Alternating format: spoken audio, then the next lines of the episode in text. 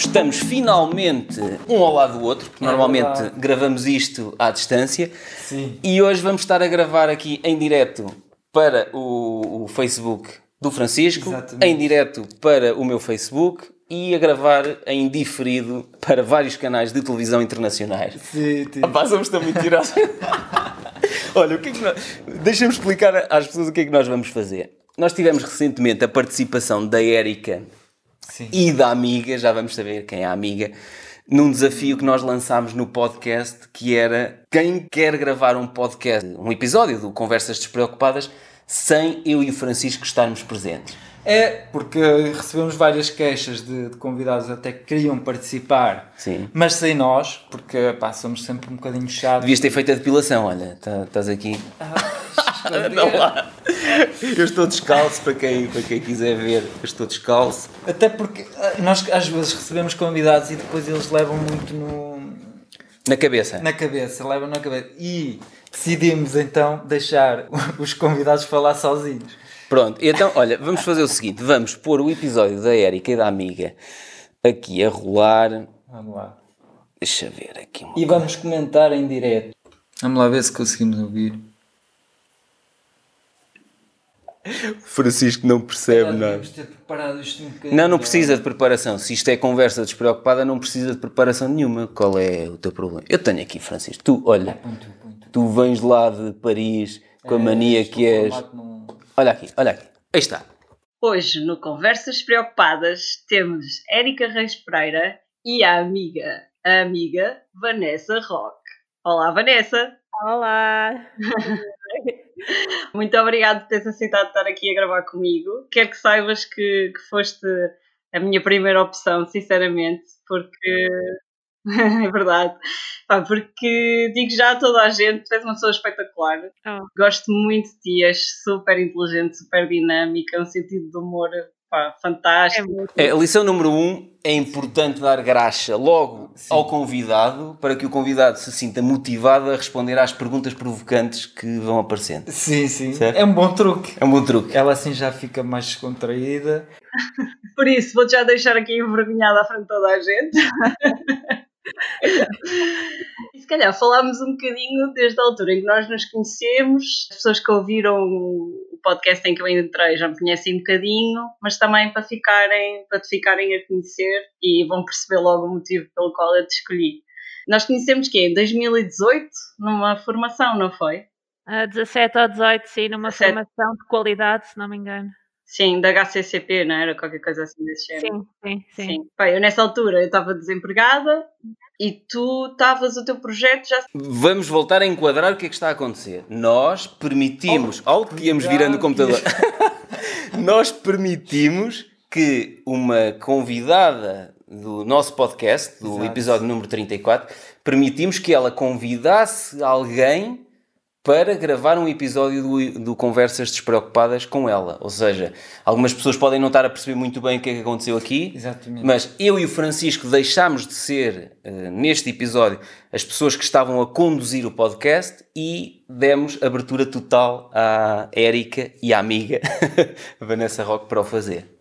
É, exatamente, exatamente. Foi na, na ideia, na tal ideia que nós temos de fazer isto de forma mesmo despreocupada e surgiu essa ideia. Aliás, quando estávamos a gravar o episódio e a Erika gostou e pensou logo nessa amiga. E a Érica mandou-te um e-mail há bocado a dizer Ah, que podemos ir de férias descansados porque ela toma conta. Ela do toma podcast. conta do, do podcast, exatamente.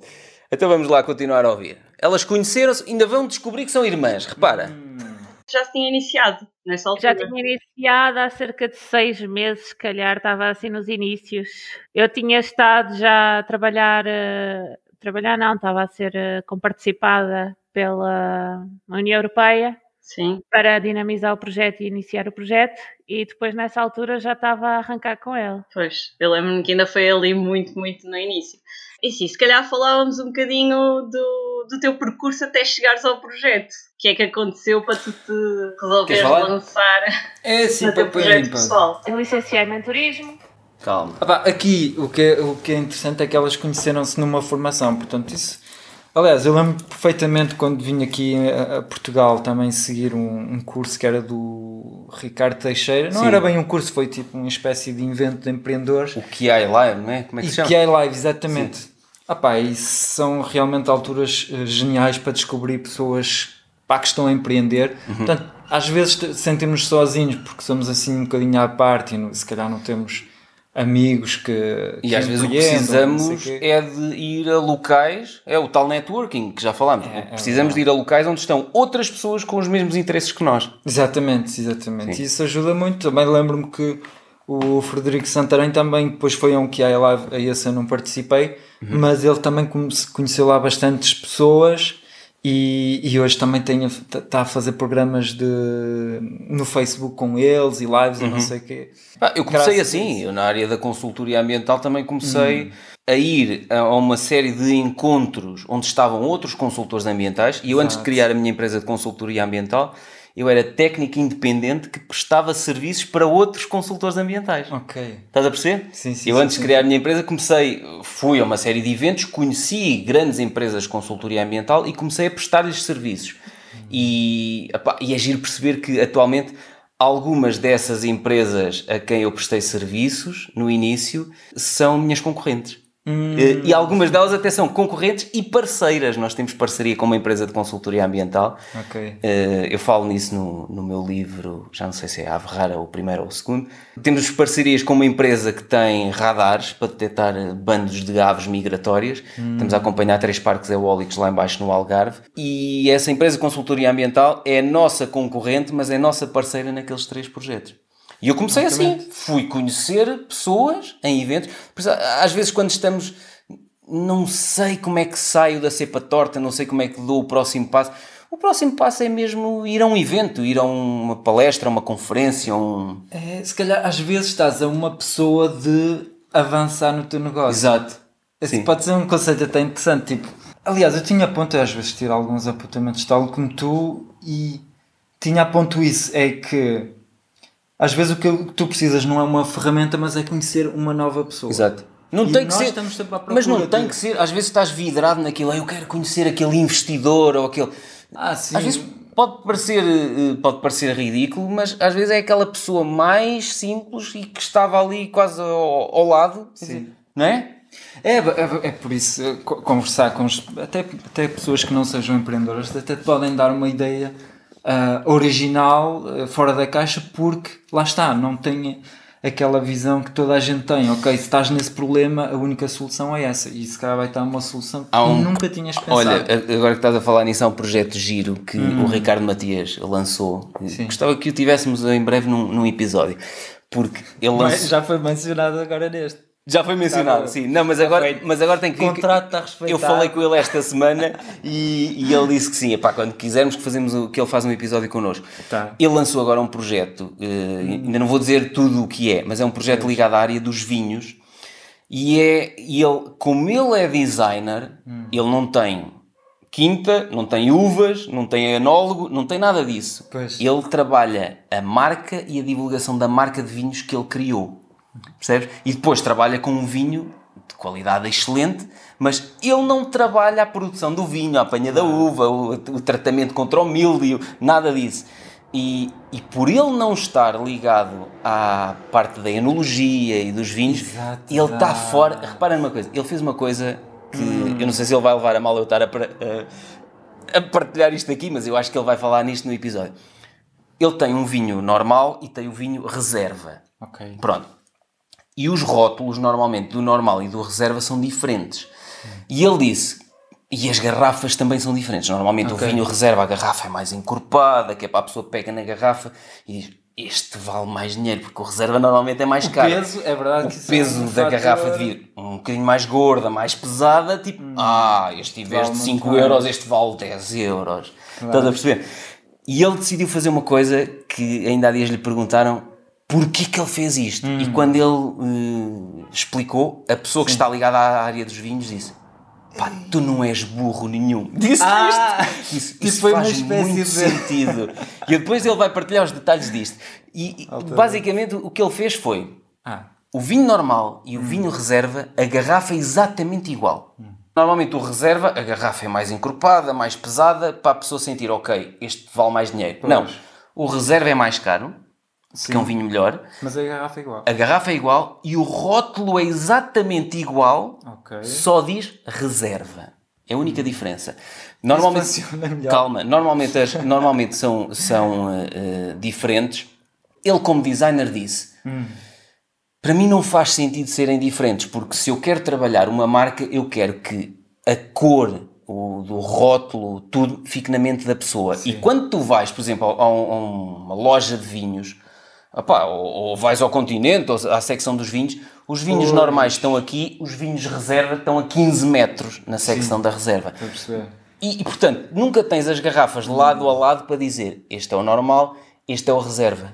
E ele disse: quando tu sais daqui e vais para a secção dos vinhos reserva, eu quero que tu tenhas em mente o mesmo rótulo que viste ali. Ok. Está bem, está bem. Estás a perceber? E Sim. um tipo normal não faz isto. Tipo, não, Sim, não, estou não, curioso não, não. por saber Não, está instituído. que ele Sim, fez. sim. Porque eu, o que eu teria feito era o contrário. Tipo, pegava no vinho reserva, Uhum. na, na garrafa e no rótulo, e teria aplicado ao normal. Para o normal também parecer mais valioso, porque a pessoa pega na, na garrafa e o rótulo manda mais... Ou se- Então, mas fazias a gar- então, mas fazias a garrafa exatamente do normal, fazias a garrafa igual ao reserva. Mas, opá, é assim, tu tens as duas garrafas uma lado da outra. O problema é que não tens. Ah, não Isso foi o que ele Mas disse. porque a pessoa fica assim.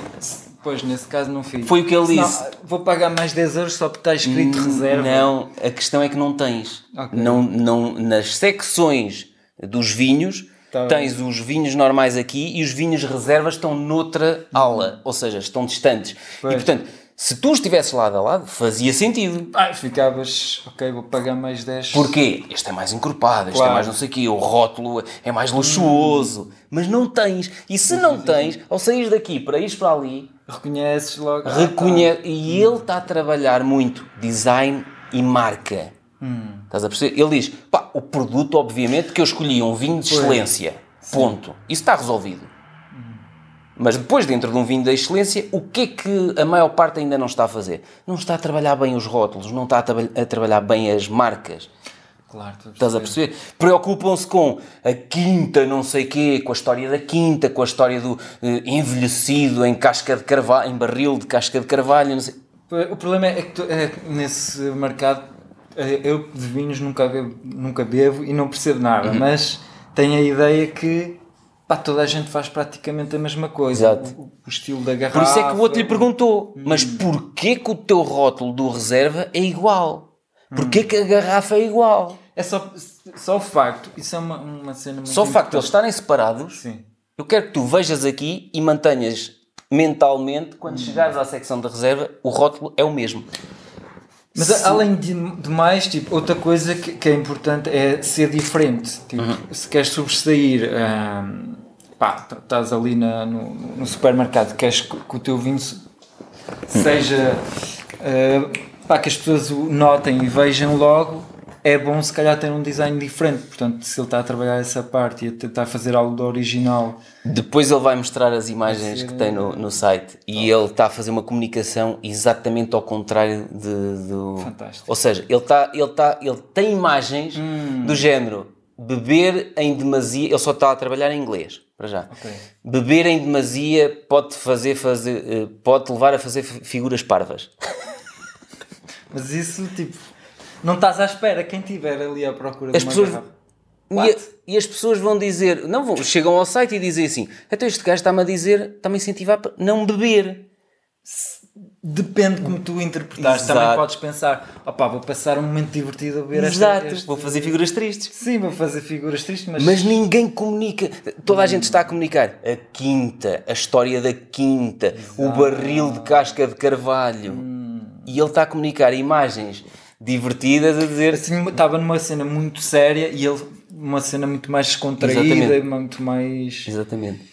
Isso é, isso é perfeito. Depois, eu- depois vamos mostrar é o. perfeito, é. Epá, eu estou a adorar. a- Ele vai partilhando comigo algumas das coisas. Olha, o que é que se passou aí?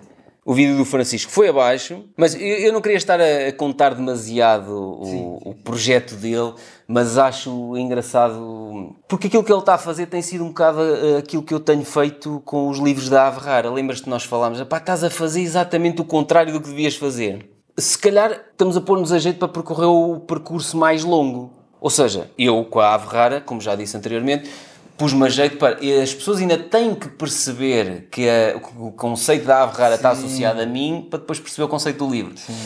Mas depois de o perceberem é algo que se entranha e, e não sai.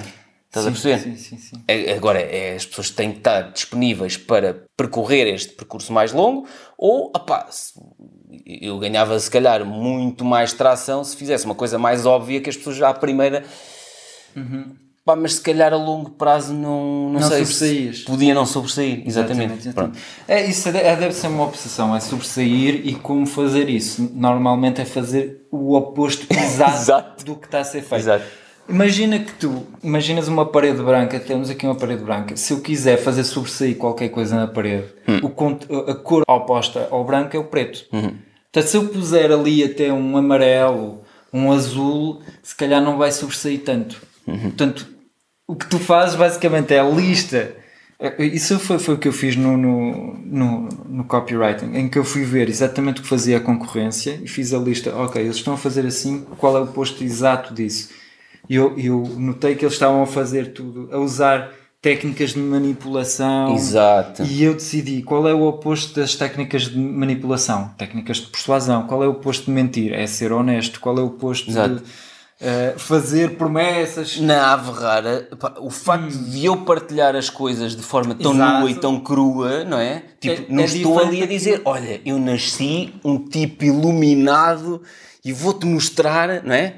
Sim, sim. E, e, e vou-me basear em estudos científicos ou não sei o quê. Tu contas mesmo a tua vida, Pronto.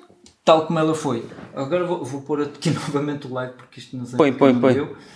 Hum, a qualidade da transmissão, vou pôr uma estrela. Está-me a perguntar ao Facebook se isto ficou bem. Não. Foi muito mal. Ah. Pronto, o Francisco vai pôr outra vez a parte dele a rolar. E pomos aí, porque senão nunca mais acabamos. Temos- Ah, não, não, vamos pois é, pois é. a- Vamos continuar. Depois fiz Erasmus na Suécia em marketing e resolvi que o turismo não era só aquilo que eu queria. Então fui fazer o mestrado em gestão e com especialização em marketing online e offline. E percebi que queria também verdade pelo marketing e pelo turismo. Quando na altura o mercado estava ainda, estávamos a sair de uma crise Sim. profunda, fui trabalhar para multinacionais. Ah, não vou dizer os nomes Não. multinacionais, Epá, não, que nós não queremos um patrocinador desses. passei por três grandes, as maiores, se calhar, cá em- Eu acho piada, quer dizer, não vou dizer quais foram as, as multinacionais, mas foram as três grandes. Quer dizer, Tentas eu fiquei a tentar adivinhar. certamente trabalhou na Sonai e. Pá, não vamos dizer nomes então. É, não vamos. eu- depois vamos pôr nas notas o LinkedIn eh, e o Facebook dela e tal. Da Vanessa, Elas sim. mandaram essas Sim. informações todas, portanto, quem quiser mesmo saber, Pergunte-lhe. é, vai lá. Vai às notas vai do episódio e notas depois pergunta. Acho giro porque ela começou com a formação, ela tem formação em turismo, Sim. marketing e gestão. Ou seja, há aqui. Marketing e gestão. Exatamente, repara as valências em termos de formação que ela tem aqui complementares. E, e por isso é que depois o projeto. Não, não vamos falar já no Já projeto. não me admira o que ela fez. O que ela fez, exatamente. Mas já falámos noutros episódios, competências a nível de marketing, principalmente marketing digital, competências a nível de escrita, de escrita persuasiva, aprendermos a escrever bem, a falar bem, tudo isso pode ajudar-nos nesta fase, por exemplo, nesta pandemia em que as coisas pareciam que, que estavam todas do avesso. Pá, Quem tem eh, formação em vendas, marketing digital e escrita persuasiva consegue facilmente mudar de pá, o, o que estava a fazer, sim, sim. não é? É, há coisas que funcionam sempre. E são sempre precisas em quase tudo. Sim, Falar bem, saber vender, saber escrever convencer, bem. Exato. Como é que se aprende a escrever as bem? pessoas. Escrevendo um bocadinho, todos os dias. Lendo muitos livros. Sim. Portanto, não há, não há cá aquela coisa de nasceu a escrever bem, tu escreves bem porque nasceste a escrever bem. Não, porque escreves todos os dias. Claro. Então vamos continuar. mas sentia que não era, precisava de mais. Ah, sentia que era um trabalho, muitas vezes da 9 às 5, que se prolongava, que no final não tinha tirado nenhum sumo ah, e que não estava a desenvolver-me a, a mim mesma. Não sei se isso é. Sim, sentias-te um bocado presa, se calhar, a funções repetitivas ou pouco criativas, Sim. não é? É engraçado que às vezes, mesmo com salários muito elevados em, em grandes É, multinacionais, estar muito bem na vida, não é? a- as pessoas a dada altura dizem afinal. Tenho um bom salário, estou numa empresa que muita gente sonhava trabalhar, mas isto afinal não me realiza. É, é. Cada vez mais está a acontecer muito nesta fase do Covid que algumas pessoas eh, foram despedidas, perderam emprego, muitas empresas fecharam. Há aqui muita gente que está a perceber-se tenho andado a adiar eh, esta decisão, mas se calhar está na altura de eu deixar isto e criar o meu próprio negócio. Sim. Portanto, se as pessoas tinham medo até aqui de criar o seu próprio emprego ou criar o seu próprio negócio, É. porque achavam que o emprego que tinham é que era, Era seguro, seguro. agora perceberam que afinal é super frágil. não, olha, eu, por exemplo, eu, eu invisto nas bolsas eh, Hum. asiáticas e americanas, maioritariamente. E, por exemplo, as bolsas americanas, em 2019, pá, a economia americana esteve num pico máximo e no início de 2020 ainda estava.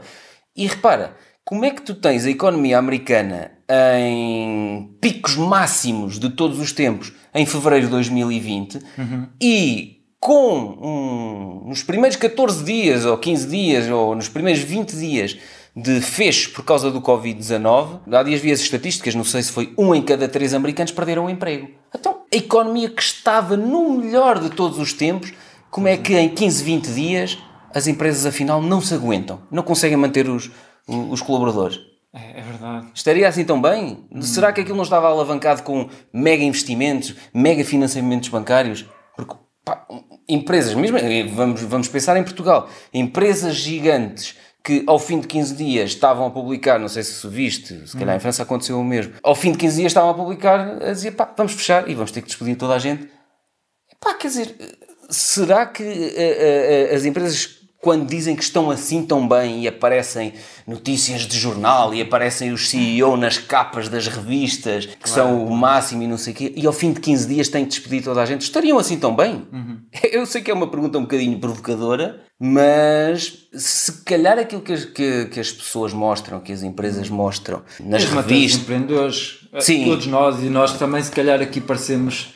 Eh, há sempre uma diferença entre o que somos verdadeiramente e o que mostramos, porque Às dá vezes. para mostrar tudo. Hum, Podemos mostrar tudo. Se quiserem que eu e o Francisco passemos a mostrar tudo, é só pedirem aqui neste É, direto. Peçam para gravar um episódio connosco. Não, repara, eu tento, eu, eu vou-te ser sincero, eu tento ser nos vídeos e já tive feedback de várias pessoas a dizer que aquilo que leem nos meus livros, aquilo que me veem num evento, um vídeo nas redes sociais, quando estão comigo presencialmente, que é a mesma coisa.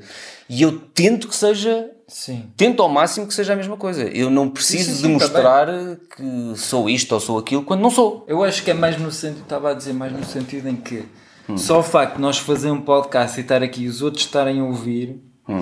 esse contexto que, faz com que se calhar as pessoas olhem para nós como se soubéssemos mais do que se calhar eles, estás a perceber? Ah, não. Não sei. Não Eu necessariamente. quando ouço um Sim. podcast fico numa posição em que a pessoa como, ela, como se ela fosse um, um bocadinho superior e eu que estivesse a aprender. Estás a ver? Hum. Quando se calhar no fundo aquela pessoa até não é tão bem sucedida nos negócios como eu posso ser. Não sei se isso acontece contigo. Opa, não sei. Depe- Olha, estava a pensar no nosso podcast e estava a pensar no- no- nos podcasts que ouço. Ou seja, eu ouço maioritariamente podcasts de autores que. de livros, por exemplo, que eu gostei. E, e eu ouço os podcasts deles. E aí sim, eles estão a anos de distância de mim, porque já fizeram muitas coisas e eu vejo-os quase como meus mentores. Mas não os vejo quase como uma figura, não os vejo, eles são Deus e eu sou. Claro, claro. Não, não. vejo-os como, ok, deixa-me aprender com o que eles fizeram, bem e mal, para eu crescer. No caso do nosso podcast, acho que aqui o, o conceito desde o início não é eu e tu estarmos aqui a querer. o Pedro e o Francisco são melhores do que as pessoas que estão a ouvir. Não, eu acho que é Não, exatamente Não, não, isto que estamos a fazer com a Erika e com a amiga dela, a Vanessa. É, é pôr mais. Estamos a É fazer exatamente isto, que é, Estamos todos estamos todos ao mesmo nível e vocês se quiserem entrar nos nossos episódios, podem entrar. Se de tiverem igual para igual e tal. Vão Exatamente. aqui. Se vocês têm coisas relevantes para partilhar, entram nos nossos episódios sem nós estarmos a intervir, Também. não é? Porque Também, agora temos dois formatos. Podem vir e nós também falamos, ou Sim. sozinhos. E- e- sozinhos ou com um convidado. E quando nós partilhamos as coisas, no, seja num episódio com um convidado, ou seja nisto que estamos a fazer agora, não estamos a partilhar as coisas no sentido de eu é que sei e Eu tu és um burro, Tu és o aluno. tu és um burro desse lado. Não é isso. Não, É, não. Estamos a partilhar a nossa opinião. E Claro. aquilo que nós fazemos pode ser válido para outras pessoas, pode ser adaptável para, para aquilo que as outras pessoas querem fazer, ou não. Eh, há pessoas que podem dizer assim, pá, não me identifico nada com... Estávamos a falar antes de- deste episódio, não vamos dizer exatamente o que é que é, mas estávamos a falar de algumas coisas com as quais nós não concordamos eh, com algumas das pessoas que nós seguimos. Sim. Pronto, se não concordamos, não vamos Isso é replicar. bom sinal, é bom sinal. Significa que não estamos tipo a. Aceitamos tudo É, religiosa. É assim, é assim, não vale a pena. Nem vale a pena usar o meu cérebro e pensar por cabeça própria. Não. Essa, se calhar, é a única coisa que vale a pena sempre, que é Sim, sim. ouvir, Ter um espírito crítico. exatamente, ouvir e pensar pela nossa cabecinha. que faz sentido. Faz sentido para mim? Exatamente. Exatamente. Vamos lá. Já, já vamos em 6 minutos. Já só faltam. Não Vamos meia nada, hora. vamos nos 2 minutos e 2 45. minutos e 45. Sim, não tinha op- opção para muito mais, não tinha espaço, por assim dizer.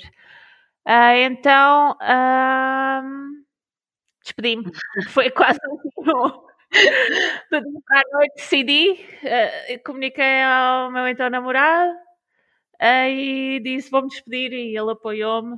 Agora é meu marido.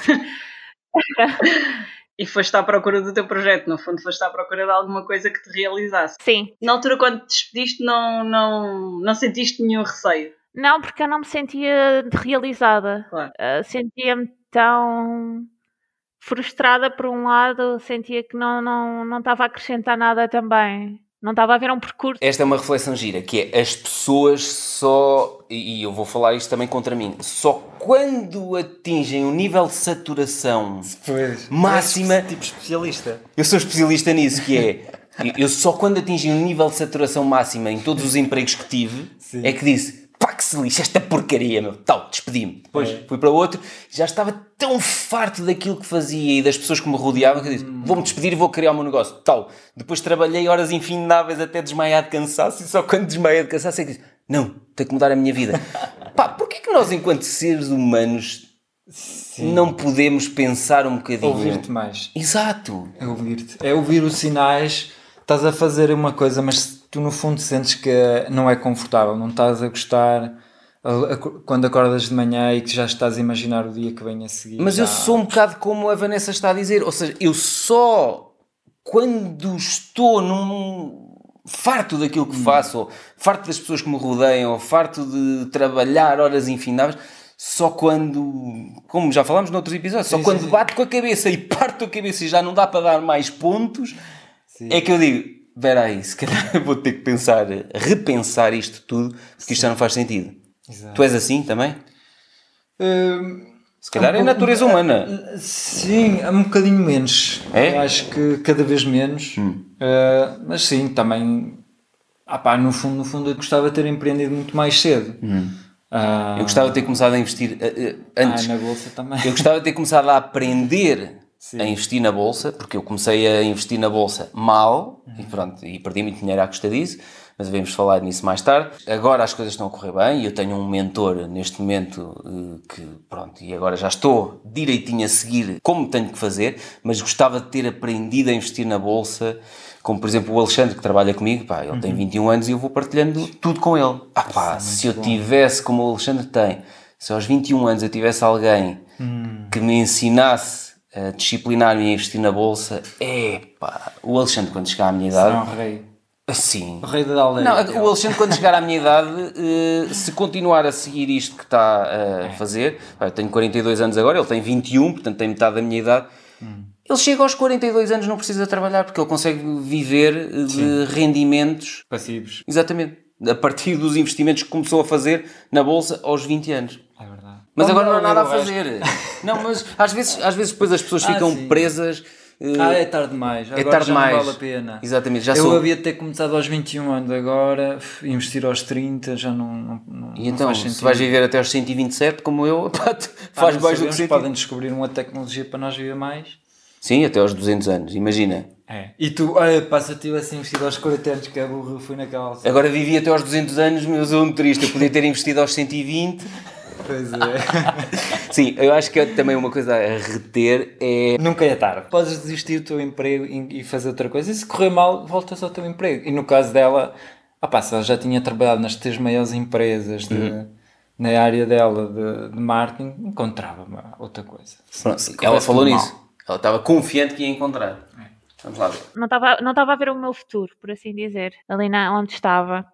Tive a sorte também de ter o apoio financeiro do meu marido, namorado na altura, Claro. que também é muito importante. É muito importante. Nós, mal. nós Pá, vamos reagir a tudo assim. não vamos reagir a tudo, mas olha, isto como é conversas despreocupadas, nós fazemos o que nos apetecer. reagir. Não, porque eu fiz isso com a, com a Lúcia Julião, com a, com a minha namorada. Ou seja, quando fechámos aquele negócio em franchising que correu mal, eu na altura disse-lhe: faz aquilo que quiseres, não te preocupes. Termos alguém em casa que diz assim: não te preocupes se demoras um ano ou dois a encontrar o projeto que queres, porque financeiramente eu suporto-nos aos dois. Isso é muito importante. É verdade. A minha namorada também me ajudou a esse nível e eu. Vives à custa da tua namorada, então. Não. não, não vi, mas. Sim. Pá, ela. Não, não vivia nada à custa dela. Anda lá, diz lá, admite tudo. Mas quem ganhava mais era ela. Era ela. Olha a Cláudia Sofia Ferreira. Então, o que é que diz? Se vocês forem de férias, avisem para me preparar psicologicamente. Mas porquê, Cláudia? Vais sentir saudades nossas? Sabes que a Cláudia eh, ouve todos Ai, os episódios, sim. Ela abriu uma loja de lingerie, Sim. deixou o próprio emprego para criar uma loja de lingerie. Espetáculo. Eu acho que já te falei dela no, no outro episódio, que ela fez o meu masterclass que eu tinha Ah. de emprego, carreira e estilo de vida. E, e ela depois do masterclass, uh, pai, seis meses ou sete meses depois, despediu-se do emprego que tinha e abriu uma loja de lingerie, que era o sonho dela.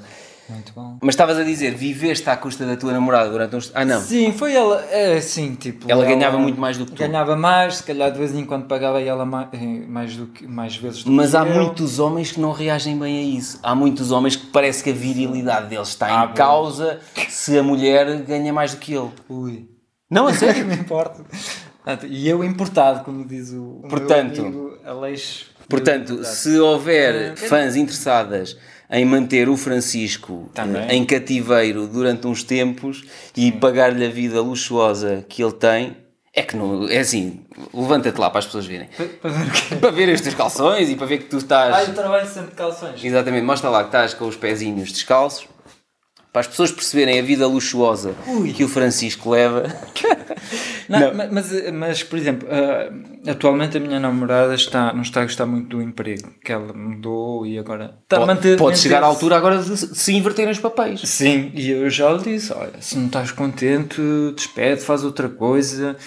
Ela não sabe o que fazer, mas eu, disse: ah pá, experimenta, só, vai, só experimentando. Sim. Qualquer coisa é que vais descobrir se gostas ou se não. E às vezes são pequenas coisinhas, tipo este podcast. À medida que os episódios vão avançando, nós vamos experimentando este, esta gravação que deixámos fazer sem nós, não é? Sim, é, sim, uma- sim, é mais sim. uma experiência. E há- às vezes as pessoas estão a pensar, ok, vou ter que me despedir do meu emprego, mas depois vou criar uma empresa e imagina logo a empresa, como já falámos, X funcionários, um mega escritório. Ah, não tenho dinheiro para isso tudo. Ou tipo, ah, eu até eu não, odeio o meu emprego, até gostava de me despedir, mas não sei o que é que eu hei de fazer, portanto mantenho-me. Mas não vais descobrir o, o que queres fazer se te mantiveres, calhar. Não, mas até, até, até te podes manter nesse emprego, mas então começa a fazer qualquer coisa, a experimentar qualquer coisa. Eh, sei lá, imagina É, que tu queres escrever. Sim. Começa a escrever diariamente, nem que é. seja no Facebook. Ainda tens o teu emprego, escreves um bocadinho no Facebook por dia. Sim. Ou Eu acho um- que nós eh, podemos nos apa- apaixonar por qualquer coisa. Nós quem? Eu e tu? Sim, qualquer Podemos apaixonar-nos? Por qualquer coisa. Ah, não é um pelo outro. Não. Até por qual- por qualquer pessoa, até, se calhar. Eh, só precisamos de nos interessar eh, bastante tempo por essa coisa. E não temos que andar demasiado atrás do que os outros fazem. Às vezes olhamos para. Está na moda Este tipo startup." lançou um livro. Ai, quem me dera ser escritor. Este tipo criou uma startup. Ai, quem me dera montar uma, uma empresa, uma startup. Não sei. Ou, ou se queres, Sim, eu não sei, por exemplo, eu tinha um professor, tinha, uma- tinha aulas que eram engraçadas, que eram aulas sobre as estrelas e planetas, e o gajo ele mostrava-nos como é que funcionava isso. É um- Era um curso que normalmente não tens na escola. Mas ele era tão apaixonado por aquilo, E transmitia aquilo de uma forma tão apaixonada sim, que vocês. Sim, e, nó- e eu ficávamos também um bocadinho apaixonados por isso. Eu também noto isso no copywriting, é que eu tenho tanta paixão por aquilo e os meus clientes eh, às vezes vêm ter comigo e conversamos sobre o projeto deles e tal, como é que eu podia ajudá-los e eles depois, opá, mas copywriting eu- adoro, adoro. Claro. Eh, e esse, eu quase que sinto que eles até tinham vontade de eles próprios ser copywriters porque sentem a paixão que eu tenho por aquilo Sim. e até acham que aquilo é, é melhor do que o que eles estão a fazer. Só que se calhar o que eles estão a fazer, se eles se apaixonassem também por aquilo, se interessassem verdadeiramente pelo aquilo que estão a fazer, também passariam a adorar. Mas estão-se a apaixonar, se calhar, pela paixão do outro, porque te veem tão encantado com aquilo que tu Sim. fazes e dizem. Quem me dera gostar daquilo que eu faço como o Francisco gosta. Sim. Então nivelam-se por. eu- e porquê que ele gosta? Ele é copywriter, ele faz. Então também quero ser. Se calhar não é isso. Se calhar ele pode querer escrever um livro. Ou Hum. pode querer eh, pá, lançar uma empresa de aluguer de pranchas de surf. Não sei. Sim. Estás a perceber? É, por exemplo, opá, tá, é um bom exemplo, surf. Pá, se, eu, se eu fosse viver para a Austrália, num, num sítio onde to- toda a gente ia fazer surf, e eu depois também começava, e conhecia um grupo de amigos que faziam sempre surf, só falavam daquilo, mostravam-te ali imagens no YouTube, a ver gajos a fazer figuras es- espetaculares, tu ficavas... Uou, se também eu quero fazer. apaixonado por surf, Sim. mas bastava eu interessar-me e estar num, num contexto em que dava para me interessar por Mas, isso, não é? mas depois tens que passar à ação. E quando passas à ação, podes-te aperceber de uma coisa. Pois. Afinal, não gosto. Pode ser isto. Sim, sim, sim. Que uma amiga minha queria, queria ter um centro de estética, uma altura disse: Olha, esquece. Foi trabalhar para um centro de estética e ela disse: Esquece. Pá, as pessoas antes de tratarem, tirarem os pelos e as gorduras, não sei o quê, têm que ir ao psiquiatra. A maior parte. Pá, Tem que ouvir as conversas de, das Pois, pessoas. as cabeleireiras, as esteticistas e não sei o quê, têm que ter paciência para ouvir faz- as Pá, as pessoas a pessoas. queixinhas, a maior parte do. E a falar mal da vizinha, a falar mal do marido que não sei o quê, desconfia que ele tem uma amante. É assim, ou gostas Ah, sim, daquilo e, e alimentas aquilo povo. e até chegas a casa e desligas, tipo, Hum. ou então não suportas aquilo. É. Estás a perceber? Eu, por exemplo, não, não dava, não, não suporto cochichos, não suporto. Hum. pá, não, não quero saber da vida dos outros para nada. E, portanto, estarem-me ali continuamente, eu não saberia alimentar a conversa todo o dia. Hum. Pois. Não é? Pá, a dada altura, se calhar tinha vontade de cortar os pulsos ao fim de. É, mas é engraçado porque ela se calhar gostava de tratar da beleza e não sei o quê, mas no fundo esse emprego não era bem isso. Exato. É mais ouvir as pessoas a falar. Tipo, quando as crianças querem ser. Exatamente, é isso, é isso mesmo. Quando as crianças. Que... O que é que queres ser? Gostam de animais, o que é que querem ser? Veterinário. Sim. E então o que elas pensam é o veterinário que é para depois cuidar dos animaizinhos. Sim. Mas maioritariamente o Brincar com veterinário. eles e não sei o quê. Exato, brincar. Mas basicamente o veterinário trata deles, mas é o médico. Ou seja, Pois, basicamente as é corta, e tira. e vou picar o- cose. o, animal que ele está doente. Ai, o coitadinho. O veterinário é o médico do animal. Não Hum. Gostas é. de medicina, gostas de, de cortar ali o. Exatamente, é talhante. E não sei o quê, e ver o sangue. E, Exatamente. E, Ah, e a criança, quando diz que quer ser veterinário, até traumatizado. Tu gostavas era dos animais brincar com era ter o cãozinho no colo e passar o dia a fazer eles só chegam lá festas. doentes, com do- doenças, o, o, o proprietário desesperado.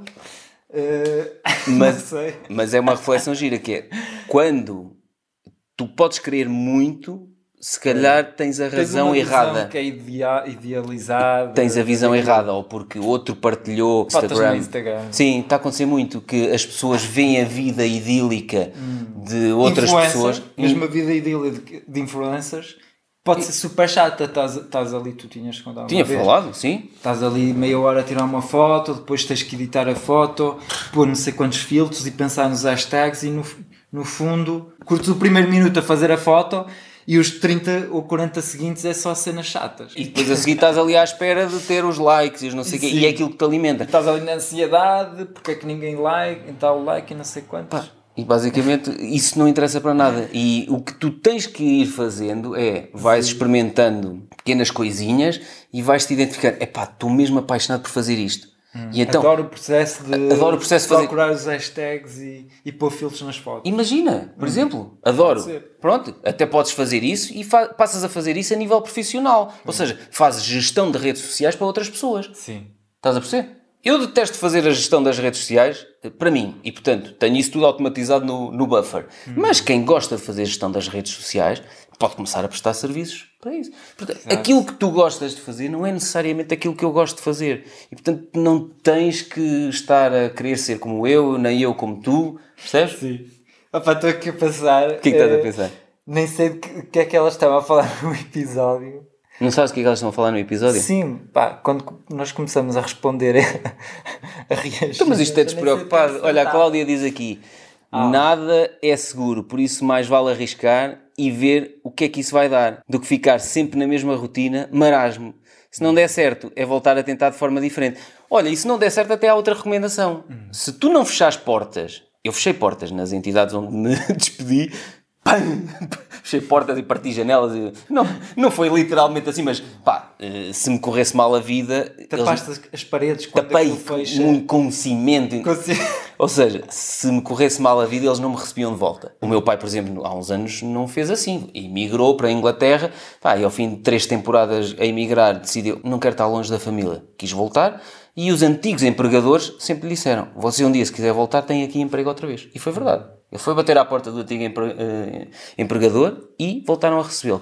Portanto, se deixares o teu emprego e não fechares portas, o pior que te, que te- que te pode acontecer se criares o teu próprio emprego ou o teu próprio negócio e não conseguires que aquilo seja bem sucedido, desde que não, não tenhas grandes créditos bancários, não penhores a tua vida ou a casa dos teus pais, como eu ia fazendo naquele negócio mau, voltas a trabalhar para o teu antigo empregador. Sim. Pronto. Sim. É o pior que pode acontecer. É- ou para outro qualquer. É, é, é interessante a dizer isso, é que não vale a pena também sair, lá está, bater a porta e Pois, mandar vir. eu, eu agora recomendo não fazer isso. Grande abuso, não sei quantos. Sim. É. Se os anormais. Nunca tem, não, grande, não ganhas grande coisa. Pois não. Ok, podes ganhar ali a curto prazo o alívio. Exato. Disse Eu disse-lhes tudo. Eu disse-lhes. Quando saí, disse-lhes tudo na cara. E então? Isso é o que ganhas a curto prazo. Mas, sim. a longo prazo podes perder ali a oportunidade de voltar. Podes. E aí depois essas pessoas que estavam, que eram teus colegas de trabalho, se calhar um dia trabalham noutra empresa e tu até querias ir para essa empresa, mas eles vão dizer mal de ti. Exato, exatamente. Portanto, é o poder da recomendação negativa. Podes, podes, Não é? pois. É a recomendação negativa. Sim. Tipo, E não tens uma recomendação dos teus colegas, do teu patrão. Eu, por exemplo, sempre que saí de uma empresa, pedi ao meu patrão para ele fazer uma carta. Mesmo o último, conseguiste? Não. Sim. O último também conseguiste? A dizer que trabalhei bem. Não sei. Tudo Ah, bem. ele já, já me convidou para trabalhar novamente. Outra vez? Aí disse já tinhas falado. Hum. Sim, sim. E então? Ah, não, não. não, não Tens mais que fazer agora. então vamos continuar a ouvir o que elas Vá. tinham para dizer. Nós não temos que comentar tudo ponto por ponto, porque as pessoas também vão ouvir o episódio delas separadamente. Sim. Continua. É assim, eu lembro-me que quando eu estive desempregada, pá, eu já tinha uma situação financeira confortável, eh, porque também Sim. trabalhei para ela, mas realmente o facto de tu poderes tirar o teu tempo e poderes pensar, a Sim. mim ajudou-me imenso. Porque não me sentia pressionada, sentia que epá, posso descansar um bocadinho, posso ver exatamente o que é que eu quero, posso me reposicionar e, eh, e sim, isso de facto ajuda imenso. Nós temos apoio das pessoas que nos estão mais próximas, como é óbvio. Sim, eu tinha as minhas poupanças, mas também não tinha, como ainda não tinha uma ideia para o futuro, também estava um pouco receosa, mas o apoio é sem dúvida precioso nestes casos. E então, e como é que surgiu o teu, o teu projeto? Conta lá. Ah, os meus pais já tinham alojamentos locais, Calma, aqui pode acontecer uma coisa. Hum. Que é, exato, isso que tu estás a dizer. Hum, pois, os pais, teve sorte. Os pais dela já tinham umas casas a alugar. Não é? Sim. Que vai haver muita gente que vai reagir a isto. E, e o, o projeto Assim é dela. mais fácil. O projeto dela basicamente não é apenas alugar as casas que, que os pais dela tinham a alugar. Ah, assim é fácil. Calma, não vamos já precipitar-nos a dizer que os outros tiveram sorte, são mais bonitos. Mas se calhar as pessoas podem ter oportunidades que não estão a ver agora. Uhum. Ok, ela tinha essa oportunidade, tinha os pais que estavam a fazer isso. Mas se calhar, opá, sei lá, o meu pai tem um café, não é o caso, mas vamos inventar, Uhum. vamos supor, também pode ser ali uma oportunidade para mim para fazer qualquer coisa em volta de um café, criar um conceito diferente, vir lá artistas tocar música, ou não sei, estou a inventar. Concordo. Portanto, se calhar analisar a, tua situação ou da tua família, pode que ser é um tio tens que na tem- proximidade. é- Pá, tenho um tio que faz filmes e não sei quê, e ele pá, não tem jeito para vender eh, os serviços dele, vou Uhum. montar um site, não sei quantos. Sim, exatamente. E Até pego naquilo que ele já faz. mesmo Sim. super estúpido. Pego naquilo que ele já faz e ajudo a alavancar as vendas. É. E ganho com isso. Portanto, não se precipitem quando os outros dizem peguei numa coisa que os meus pais já faziam. Não se precipitem logo a dizer ah, sim, também eu. Porque já houve quem me dissesse, por exemplo, o Seth Godin publica todos os dias uns microtextozinhos no site dele. Hum. E já houve quem me dissesse assim, oh, assim também eu, quer dizer, duas ou três linhas. Não, assim mas- também eu escrevo todos os dias. Então escreve. Ah, mas sim, sim. Estás a ver? Mas, mas ele explica que demora o dia a pensar o que vai escrever no final. Mas mesmo que dia. não demora, é a disciplina de escrever todos os dias que te leva a conseguir escrever melhor. E às vezes quando as pessoas olham e dizem, no início, por exemplo, quando eu comecei a lançar os primeiros vídeos, eh, aqueles vídeos pequeninos de um minuto nas redes sociais, opá, no início tinha, sei lá, 20 vídeos, ainda não tinha mais, como sai um por dia, ao fim de 20 dias o que é que aconteceu? Comecei outra vez, um, dois, três, e houve uma, uma pessoa que disse, ah, eu já vi os teus vídeos uma vez ou duas vezes, assim também eu publicava todos os dias. E eu disse, pá, para já tenho 20 vídeos, portanto ao fim de 20 dias começo do 1. Mas agora neste momento já tenho 500 e tal Ou vídeos. seja, basicamente as coisas não têm que ser difíceis. não. É porque, as- tipo, ou seja, o que a pessoa está a pensar, ah, isso é fácil, portanto. Eh, Não, vale a não pena. quero fazer isso. É, ah, isso sim é fácil. Eu Exato. só quero. Só o, que tem, só o que é difícil é que tem valor. Não. Só que aquilo que é não. difícil, depois tu estás sempre a arranjar uma barreira à entrada. Nunca começas porque é muito difícil, muito Ah, isso dinheiro. também. Estás a perceber? Pois. Pronto. Ah, isso é demasiado fácil, basicamente. É um pensamento que não faz muito sentido. É demasiado fácil, portanto não é para Ao mim. princípio, ah, recomendo que se comece fácil. O C.S. Godin, quando ele começou, se calhar, se fores comparar os textos que ele escrevia ao, ao princípio e hoje, Claro. o que ele escrevia ao princípio era fácil de escrever para qualquer um. Uhum.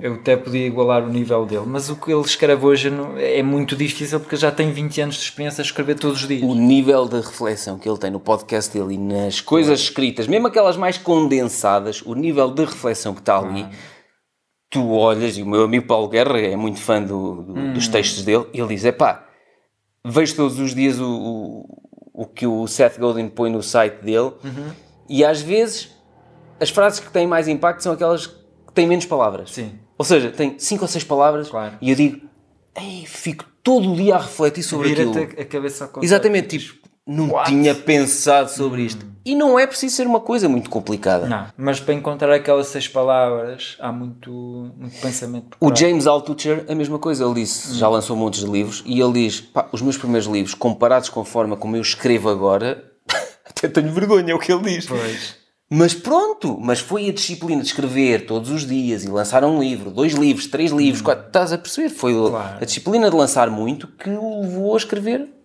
da forma que escreve. Eu próprio, até agora, só tenho três livros lançados, portanto, digo só comparado com esses autores que eu sigo. Mas o meu livro mais recente, A Ave Rara 2, tenho noção que eu sinto que o nível de escrita que eu tenho no Ave Rara 2 está muito superior ao meu primeiro livro, Como Conseguir Emprego em 30 Dias. Claro. Mas acho que é um processo normal, porque já escrevi muito mais, já fiz muito mais daquilo. Eu acho que é. hum, estamos aqui sempre a bater no mesmo, É. mas acho que é a, a- a insistência em fazer. repetição. A repetição, exatamente. A repetição é a melhor forma de ficares bom em alguma É, coisa. também acho. Pronto, Também acho. vale a pena. Pronto, vamos continuar a ouvir o que elas estavam a dizer. Foi-me proposto então na altura ficar em cargo dos mesmos. E entretanto surgiu um projeto que era o Empreende Já, um projeto com participado pelo IPJ e pela União Europeia, e inscrevi-me. Inscrevi-me e naquele momento em que eu estava a submeter o projeto, veio-me aquela ideia à cabeça da Glocal Ericeira. E a Glocal Ericeira faz a gestão de alojamentos locais e na altura a conversa com os meus pais aquela, aquele início de projeto foi, não sei, foi, eu nem me recordo muito bem desse dia, mas sei que Foi uma coisa muito natural, não é? sim, foi tão natural que não nem me recordo muito bem como é que surgiu. Inscrevi-me no projeto, tive cerca de um mês à espera, penso que foi um mês, e passado um mês soube que fiquei. Só mais uma coisa. Ela foi procurar incentivos que haviam apoios comunitários. Em França não sei se há também, deve haver apoios Sim, comunitários para a criação do próprio emprego. Ela foi procurar medidas que havia, encontrou um apoio comunitário no Instituto Português da Juventude que tinha fundos europeus e candidatou-se e ao fim de um mês teve a candidatura aceita. Ou seja, foi um pequeno empurrão financeiro que ela teve, mas que não foi só financeiro. Eu estou a dizer isto porque eu já ouvi o episódio e sei. Tu já ouviste o episódio também? Sim. Ah, ela não teve apenas um apoio financeiro. Sim, sim, sim. Teve apoio também ao nível de formação. Sim, sim. Vamos lá continuar. Ah, vamos a ver. Ah, e tive durante seis meses com ajudas do Empreende Já. Ah, pois, ela teve ajudas. Calem-se. Ia lá, tinha aulas de empreendedorismo, tinha aulas de finanças, contabilidade, tudo que era Ah, sim, necessário para eu. montar um negócio. Assim também eu, fogo. Não sejas estúpida, não lá para si. Ah, tu montaste um site. Ah, mas tinhas internet e um computador. Ah, isso também é. Pois, é lógico, se queres fazer alguma coisa tens que Pois. conseguir Ah de mas, fazer. ah, mas vocês têm um podcast e estão a fazer um direct. Tive- Ah, pois, mas vocês têm uma câmara e têm um microfone. Olha, compra uma câmera e um mi- ou aluga ou pede a um amigo, faz Exatamente, qualquer coisa. exatamente, exatamente. Esta parte que ela teve, não só o apoio financeiro para dar eh, o empurrão na fase inicial ao projeto dela, mas o apoio a nível de formação, de gestão e de empreendedorismo que ela teve foi muito importante. Ela Sim, fala sim, aqui que alguns conceitos de Hum. gestão e de empreendedorismo aprendeu-os nestes seis meses de formação. Portanto, mais do que ter dinheiro para começar o próprio emprego ou um pequeno negócio, mais importante do que isso é encontrar pessoas que tenham as mesmas vontades e os mesmos interesses que tu, que falámos no networking, e depois ires buscar valências ao nível de formação, seja do marketing digital. Hoje em dia tens tudo, seja nos podcasts de marketing, temos o teu podcast Marketing Cast. Temos eh, livros, sei lá, do Marketing Digital na Prática, do Paulo Faustino. Opa, não há desculpa. E do zero, ou seja, tu podes ser um, um totó, não perceber nada de marketing digital, que com o livro do Paulo Faustino, não sei se conheces o Paulo Sim, Faustino. conheço. Pá, o livro dele, Marketing Digital na Prática, explica-te aquilo passinho por passinho. Como é que tu fazes isto nas redes sociais, como é que fazes anúncios nas redes sociais. Não há desculpa. Há vídeos gratuitos na internet, não é? Claro. Há pessoas que fazem lives a explicar como é que fazem isso. Portanto, aquilo que tu estavas a dizer, ah, pois, mas assim também eu.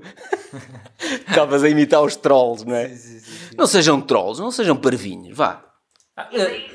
Diz, diz, diz, não. diz, diz. Não, mas os nossos ouvintes não são. Não são parvinhos. Não, exa- não. Não, É só, só para os turistas que estão a. Não, é que pode ter entrado alguém agora, entrou alguém que que não- diz Ah, mas ela teve sorte, assim também eu. Olha, sai, sai, sai, sai, sai daqui, sai do direto.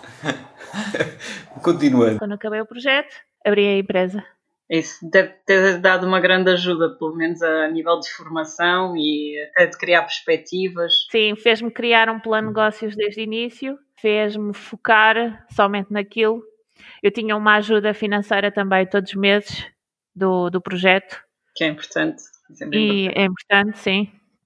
E deu-me deu-me asas, por assim dizer, que tinha, tinha um conjunto de professores e formadores a incentivar-nos. Ah, por acaso eram bastante. Tínhamos um suporte bastante grande e só tenho a falar bem deste projeto, que foi aí que me lançou, por assim dizer. Então, mas fala, fala lá mais um bocadinho. O que é que é a Glocal Ericeira? Conta-nos lá tudo. A Glocaleiriceira, o projeto era para ser um projeto maior, mas quando depois comecei a, a montar, ah, percebi que tinha-me que começar ah, devagarinho. A Gosto Glocaleiriceira. ah, Podem do outro lado estar a dizer assim: lá estão eles a interromper outra vez, raios, parta. Não, gosto disto, gosto disto, porque vai exatamente no sentido daquilo que nós temos andado a falar. Às vezes as pessoas estão uh, a dizer quero uma coisa, não sei o quê, e, visto que ela disse inicialmente ia ser um projeto maior. Mas é- Se calhar daqui a 10 anos vai ser esse tal projeto maior. Mas é exatamente o que nós estávamos a dizer. Ah, assim é fácil. Começaste pequenino, começaste devagarinho. Não, e tem que ser Pois. assim, até porque assim é mais fácil, se o- corres menores riscos Sim. financeiros e é mais fácil se alguma coisa correr mal, tu virares completamente ao contrário. Hum. Dizer, olha, apercebi-me que este caminho não está a dar em nada, mas este aqui está aqui. a- Não me incomoda nada que as pessoas eu sei que isto pode ser contraintuitivo, mas às vezes as pessoas traçam um determinado objetivo e não me incomoda nada que a pessoa diga que quer metade desse objetivo. Claro. Porque se tu traças este objetivo e dizes assim, Epá, isto é tão grande, se calhar vais falhar o objetivo e vais sim, ficar sim, frustrado e vais desistir. Até sim. se, o- se o teu objetivo for metade, Hum, Sim, sim, sim. se calhar num ano atinges o teu objetivo, ok, então Muito estás pronto, estás pronto para passar ao seguinte, estás a perceber? Sim. Ah, pá, isso Gostas é da engraçado abordagem? porque lá- naquele grupo que estivemos a falar, aquele grupo Facebook que eu estive a falar eh, de empreendedores, houve uma, um- uma empreendedora que publicou a dizer pá, amanhã começa a minha nova rotina, levanto-me às seis, Hum. depois vou fazer yoga, vou fazer isso. E eu sei que ah, vai ser muito. Normalmente ela não vai conseguir, porque eu já experimentei, porque é demasiado. É demasiado uma vez, pá. Uhum. Eu também, eu, eu conheço exatamente o meu dia ideal. Eu sei que o meu dia ideal levantava-me cedo, depois eu ah, ia praticar desporto Mas podes ir começando, habituas-te primeiro, Meditação, não sei o quê. calma. E comer, eh, e fazia uma refeição muito saudável, e cozinhava e não sei quantos. Pá, não, não vou conseguir amanhã fazer isso, mas Tudo estou em uma vez, caminho. claro. Estou no, no- Ok, não, não estou estressado por ainda hoje não estar a conseguir seja- fazer tudo seja, direitinho. o teu objetivo, este objetivo era levantar cedo, comer saudável, ir ao ginásio, fazer não sei o quê, Escrever meditar, todos os escrever todos os dias, dias. Este era o teu objetivo gigante.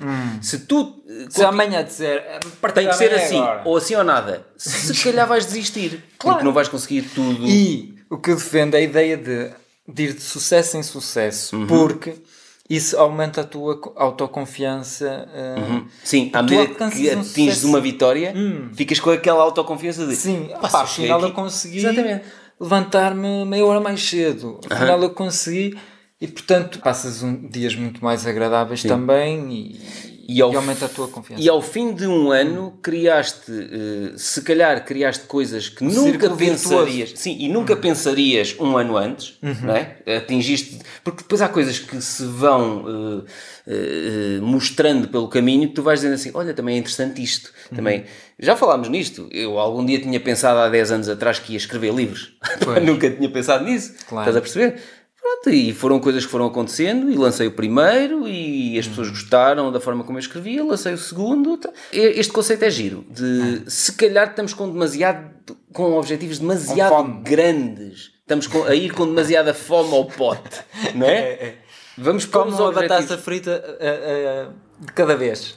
Não, não entras logo, vou comer isto tudo. Não, ao contrário, se queres largar os fritos, Sim. larga uma batata de cada vez. Sim, está bem.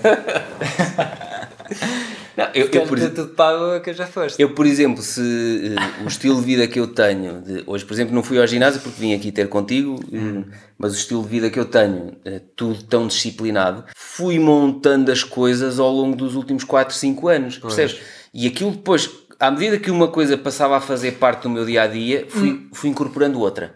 Depois, e algumas delas disse: "Hum, Não, isto não faz sentido. Então fui mudando, percebes? É, porque nós eh, temos sempre a tendência de querer copiar alguém que já tem muito sucesso. Hum, sim. Mas só que não estamos a copiar o dia 1 dessa pessoa. Pois não. Nós devemos copiar o dia 1, o dia 2, o dia 3 para chegar ao dia 1000 e não sei quantos. E nós começamos logo a copiar o dia 1000 e não sei quantos. Uhum.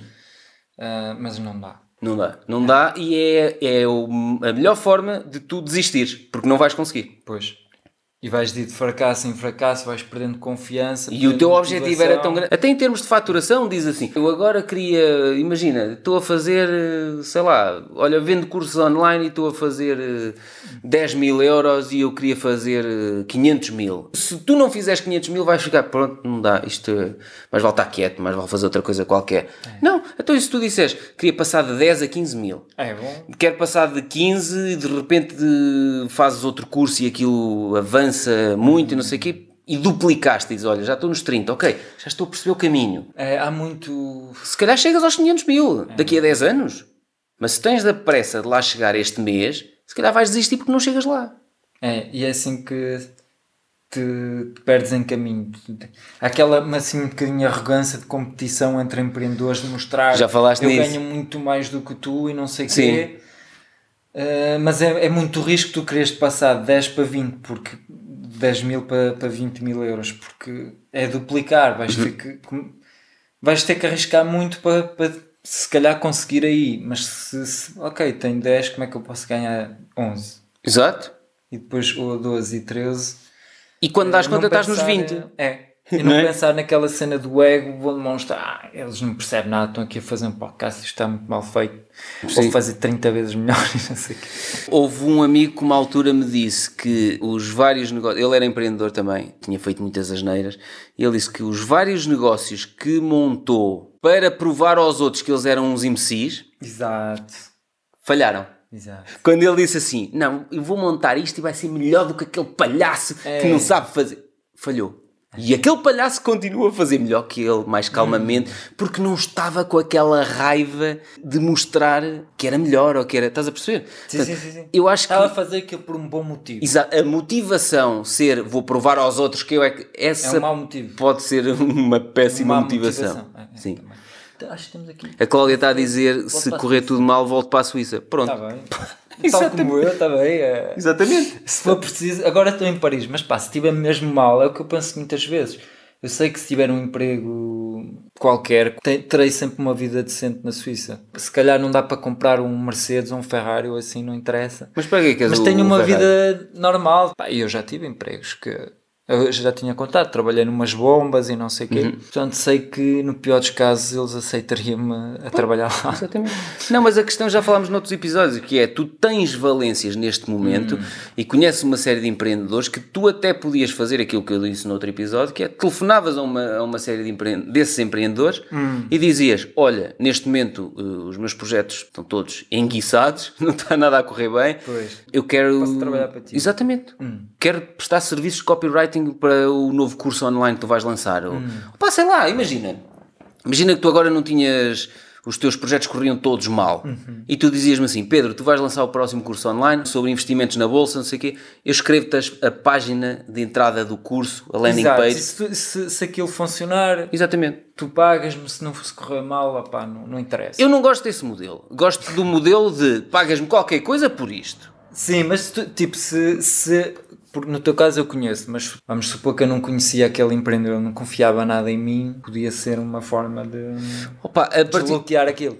Podia, mas eu não gosto muito. A partir do momento que tu tens resultados para mostrar noutros Sim, sim, projetos, tu não, Ah, não, sim. não tens que chegar ali e dizer se correr mal não me pagas. Não, porque assim, não, da minha parte não vai correr mal, porque eu já dei provas, já, eu tenho resultados para mostrar, fazer. sei o que estou a fazer. E portanto, não me vou pôr naquela de possivelmente Sim, isto sim. corre mal. E não... Já começas negativo e tal. Exa- exatamente, não, não gosto muito dessa ideia. Tá bem, tá dizer. bem. Vamos ouvir o resto? Ah, é? Já só falta também E daqui a nada é hora. de almoço. Mas nós vamos... Levamos a live para o almoço e A Glocal Ericeira a fazemos gestão de alojamentos locais. No momento já temos cerca de 14 alojamentos locais aqui na zona do Conselho de Mafra. E a ideia é ir buscar, fazer uma rede de parcerias ao nível do Conselho e haver aqui uma rede de suporte para todos. Ou seja, um turista chega, eu vou recomendar os serviços de surf, transfer, de um artesanato, tudo o que existe aqui no Conselho. Vou recomendar um restaurante, vou recomendar irem buscar aquela comida. Ou seja, dinamizar a economia local. Porque muita gente pode dizer logo, ah, isso já existe, o Booking, o Airbnb já faz isso, não sei. Não faz. Esta dinamização de- das várias atividades locais complementares, não faz. E ela fala mais à frente que usa as plataformas como o Booking e o Airbnb para conseguir reservas nos alojamentos, mas ela está numa plataforma que está a ajudar a economia local do Conselho de Mafra, a zona da Ericeira, e portanto também é outra entrave que as pessoas colocam muitas vezes. Tenho uma ideia, mas isso já existe. Não, não, não existe, porque a, a Booking não tem pessoal a viver ali naquela zona Exatamente. que conhece o restaurante onde ires comer. Que conhece, como ela vai falar mais à frente, o pão com chouriço da, ali da Claro. zona de Mafra. Não que- conhece. claro. E um turista quer se sentir. Ela, há uma coisa gira que ela fala mais à frente. Um turista, quando chega a um local, quer se sentir quase como um- uma pessoa local. Ou seja, Exato. eu conheço o restaurante, que é o restaurante porreiro, o pão com chouriço daqui. Ou seja, Isto é que a pessoa verdadeiramente nunca mais vai esquecer, Sim, sim, não é? sim, Eles foram buscar e eu depois consegui alugar a prancha de surf na zona onde os colega e surfistas, exatamente, onde os surfistas internacionais Hum. também vão surfar, percebes? E a Airbnb não faz isto, o Booking não faz isto. Pois, e, e é engraçado porque eu, eu, ao princípio, quando descobri a Airbnb, eu adorei o conceito que era. Eh, eu- o- o conceito que eles te vendiam é tipo, vens viver mesmo para casa da pessoa e eu imaginava viver o tipo o dia a dia, ok, vou para Londres, vou viver o dia a dia como De um londrino. um londrino e Exato. vou ao pub eh, ver o futebol e não sei quê. Na realidade não acontece, agora já não acontece nada disso. A ideia no, na origem era muito boa, agora não foi nada executada porque tu alugas um apartamento e aquilo é só para alugar para o Airbnb, mas no princípio tu ias e tinhas os móveis das pessoas e as fotografias da família ali não Pois. sei o quê. Era muito mais autêntico. Quando pensarem isso já existe, se tu dás o teu próprio cunho, é que é, é- é- cada um de nós é diferente e é possível nós darmos o nosso próprio cunho.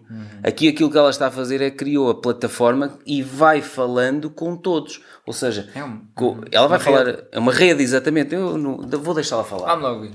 Ou seja, No é- fundo, trabalhar em rede, não é? Tentar que todos os Exatamente. associados trabalhem em rede, não é? Exatamente. E temos criado aqui parcerias muito engraçadas, até com os pastéis de Mafra que temos divulgado, temos, sei lá, tanta coisa que O pão com chouriço, o famoso pão com chouriço de Mafra também. Sim, e passa bem por aí também divulgar o que acontece aqui no Conselho, que eu acho que muitas vezes não temos um sítio onde possamos ver a informação e eu tento às vezes aglomerar essa informação toda e divulgar através das redes sociais. Exatamente, tu vais para um sítio Uhum. e dizes, ok, aluguei aqui uma casa no Airbnb ou no Booking.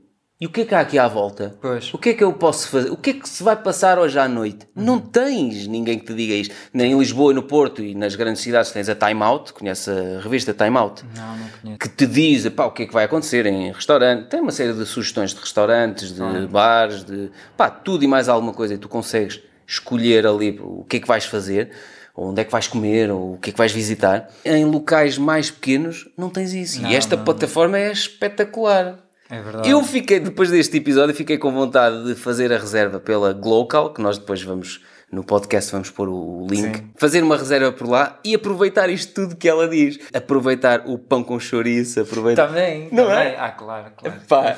Fica, com essa vontade. Que isto nunca mais te esqueces. ah, através de informação que envio para os hóspedes que estão nas casas, que é para também eles estarem a par da programação cultural, não virem para cá ser só um destino de sol e praia, que às vezes é complicado sim. aqui na nossa zona, Sim. mas também ser um pacote mais integrado. Sentirem-se também mais locais, eles próprios como pessoas locais, não tanto como o turista que vem de fora. Sim, e felizmente estamos numa zona em que, pá, em que isso é possível, porque desde a gastronomia, museus, o convento de Mafra, eh, tem imensos espaços para visitar, isso de facto é, é fantástico. E temos um património cultural bastante rico, desde, sei lá, os moinhos, Sim. ah, temos a aldeia de José Franco, os artesãos. Sabes que eu já morei mesmo ao lado da aldeia de Zé Franco. Ah, já! Já. Devia ser animado ao fim de semana. Opá, sério, mesmo ao lado. Aquilo Temos que ir investigar o que é isto. Maravilhoso. Quem não conhece, recomendo vivamente que vá conhecer. Era muito bom, muito bom. Devia ser bastante animada, imagino. Está sempre cheio de pessoas. Agora fiquei curioso. Deve ser bastante animada, imagino, e a rirem-se tanto. Hum, Sim, né? O que é que há para ali? Vamos investigar a aldeia de José Franco. Não sei o que é. Vamos pesquisar. Vamos. depois. Se alguém sabe eh, e está do outro lado, diga-nos o que é a aldeia de José Franco. Sempre cheio de pessoas. Sim, sim, está tá, tá sempre à pinha. Aquilo é absolutamente fantástico. Opa, mas aquilo tem tudo de bom. Olha, é pão com chouriço, é filhose, é filhosas. é sangria, aquilo é tudo bom, pronto. Já estamos a fazer publicidade, olha, vão chover turistas a querer vir para, para aqui para Mafra. Não, mas eu acho que é importante, eu acho que é importante criar aqui uma forma de divulgar todo o conselho. Eu não, eu não, não pretendo que os turistas venham só para uma casa e que fiquem lá fechados e não ajudem a própria economia local. Sim, e até porque assim, também eh, isso ajuda a que as pessoas voltem, não é? Se as pessoas Exatamente. ficarem com a sensação de que se calhar ainda não vi tudo, então há sempre aquele gostinho de querer voltar. Ah, Exatamente. Falo pelo menos por mim, é isso que me acontece quando vou a um sítio eh, e que os sítios são ricos e realmente temos muitas recomendações. Ficamos, quando vimos embora, ficamos com aquele sempre com aquela vontadinha do ah, se calhar não vi tudo, tenho que cá voltar. É verdade. E, e depois temos a sorte de estar aqui inseridos na Reserva Mundial de Surf, que Sim. é a única na Europa, e temos um, um património riquíssimo, não só Pá, estás a ver? Ela apanhou ali eh, uma série de coisas interessantes na gastronomia. É, eh, mas teve sorte, morava na Iriceira. Teve sorte, exato. Se não morasse na Ericeira, não conseguia É, fazer não isto. é?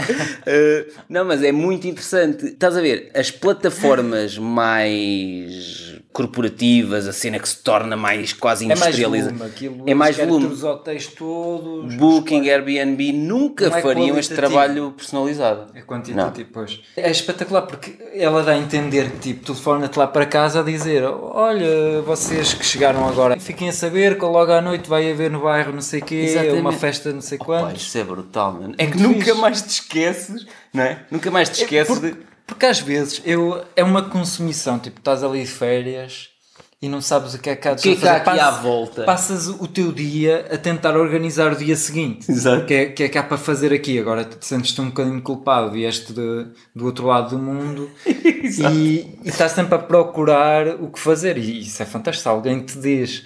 Opa, olha, não se preocupe, logo à noite vem, vem comigo, eu vou buscá-los aí. Eu gostava de uma proximidade mesmo assim, Sim, sim, brutal. sim, de- sim. Dela até te vir lá buscar de carro e vamos, vamos ali a uma festa, vamos comer todos juntos, ou até pessoas que estão a alugar numa casa e outras noutra. Uhum. Ok, se tens um grupo, um- uma família, ela disse que tinham franceses agora, uma família de franceses que alugou uma casa mais outra, juntá-los e eles passar ali umas férias até juntos, quem sim. sabe. É um ambiente totalmente diferente. Totalmente do- diferente, Vou sim. para um hotel e. E, e é, é giro porque esta fase do Covid, eh, n- nós já estávamos no mundo a viver um- uma fase ao nível do turismo massificado, um bocado bruto. Ou seja, até Lisboa, por exemplo, pá, eu gosto muito de Lisboa e Mas quando. fazemos todos a mesma coisa, não é? Não, e- Quando vais visitar Lisboa, vamos ali, depois ali. Não, mas às vezes até queria visitar e estava tudo tão. Tipo em fila por ali fora, já tudo tão sobrecarregado de Porque tanto vai turista a ver o site, mesmo. Vai tudo, TripAdvisor, top 5 das coisas a ver em Lisboa. E Exato. fazemos todos a mesma coisa. E depois o pessoal diz assim: pá, quer dizer, já não, é, já não dá gosto de circular no- nestas ruas. É um, um turismo assim alternativo Sim. e mais autêntico. E o Covid acabou por abanar um bocado isto, ou seja, as pessoas foram É porque obrigadas. agora não podes estar ali podes. Em, Em em massas. sítio onde está tudo, toda a Pá, eu estive, eu estive agora nestes dias em, eh, do meu aniversário, estive três dias com a minha namorada em retiro. Estive ali na, na Serra da Estrela num, num spa, no H2 Hotel. Aquilo é fenomenal. Eh, e aquilo, o que me disseram é que normalmente estava. Pá, tu para reservares aquilo tipo dois, três meses de antecedência, não conseguias. E eu conseguia reservar aquilo num fim de semana para ir na terça-feira. Ah, ok. Ou seja, e, e eu uh, estava a falar com o Ricardo Matias e ele até me disse: Como é que tu conseguiste no fim de semana reservar para terça-feira? Aquilo tem dois, três meses de fila. E eu disse: Aquilo deve estar vazio. E estava praticamente vazio. Para já tinham os cuidados todos que agora é têm que ter. Que é a medição da boa. temperatura, os coisas tens de estar em todo lado. Nos pequenos almoços, eles é que serviam os quentes, tu ias buscar, mas tinha que ser entravas, tinhas que limpar, tinhas que ter montes de cuidados. E assim, a maior parte das pessoas não Está com medo. está com medo, sim, e não está para estar com estas restrições todas, tipo, agora tenho que andar de máscara aqui e não sei o quê. Agora, pá, muita gente continua com essa coisa parva de usar máscara, vou usar máscara agora porque estava fenomenal, um complexo brutal em que eu tive acesso, aquilo tem vários patamares de jacuzzis. Epá, eu pude usufruir daqueles jacuzzis todos Sozinho, vai. Pá, eu, a minha namorada e, e pouca gente estava. Olha, foi inacreditável e adorei isto. Não conseguiria aproveitar como aproveitei aqueles momentos, até para ler. eh, Estive, estivemos a ler relaxados num espaço gigante, é? só nós os dois num espaço gigante, mais ninguém. Foi inacreditável. Se calhar até é um bocado mau eu estar a dizer isto, mas há determinadas coisas nesta fase, as restrições que estão a haver, há- em determinadas situações eu estou a adorá-las, porque me estão a permitir usufruir dos espaços da vida de uma forma completamente Sim. mais relaxada, mais calma, que já não era possível. Ou seja, as pessoas já estavam habituadas a andar sempre a correr, sempre para o molho, sempre em filas. E agora já não, é, não podes fazer isso. E então. É, é verdade. E eu estou a adorar uh, usufruir de coisas que de outra forma não conseguiria usufruir com tanta calma, estou a adorar o, o, que está a acontecer neste momento. Obviamente com todos os receios e com os cuidados que temos que ter uh, ao estar uhum. em, em sítios desse género. Sim. Mas já estou a falar para caraças, não? Mostra lá. Tá bom, tá bom. Continuamos a mostrar o que Vamos lá, vamos lá ouvir o resto. Mas não queres dizer nada em relação ao que eu disse, não? Não tenho nada a acrescentar, é basicamente cultural, a mesma ideia. Mas também musical, temos a questão agora também do... Dos carrilhões. Do Palácio. Sim. Exatamente, e vão criar um museu da música uh, em Mafra. Logo aí temos mais um... Mais um acréscimo, é verdade. Olha, e hum, agora que toda a gente já percebeu que tu estás ligado ao turismo, não é? E ao alojamento local, eh, como é que foi esta fase do, do Covid? Como é que passaste por isto? As coisas abalaram? Como é que, como é que estás de reservas? Alguém cancelou? Como é que está a correr? Vai ser complicado ainda. Nós trabalhamos logo, começámos logo o ano passado, Gostei, em outubro, novembro. Prometo não vou demorar 10 minutos a comentar isto. Gostei do facto dela admitir logo, está a ser complicado ainda. Uhum. Ou seja, já estão a recuperar, mas não foi aquela coisa de não, nós, como projeto único na região, estamos a ter. Não, estás a ver? Sim, e normalmente não as pessoas. qualquer impacto. Nada, nada, isso não mexeu. Pronto, gostei da sinceridade. ano passado, em outubro, novembro a ter as casas praticamente cheias para este verão. Já tinha praticamente o verão feito, por assim dizer. Chegou e o março, a partir do 20 e qualquer coisa de março, tinha cerca de, sei lá, às vezes tinha 10 cancelamentos por dia. Pois, isso deve ser um bocadinho duro.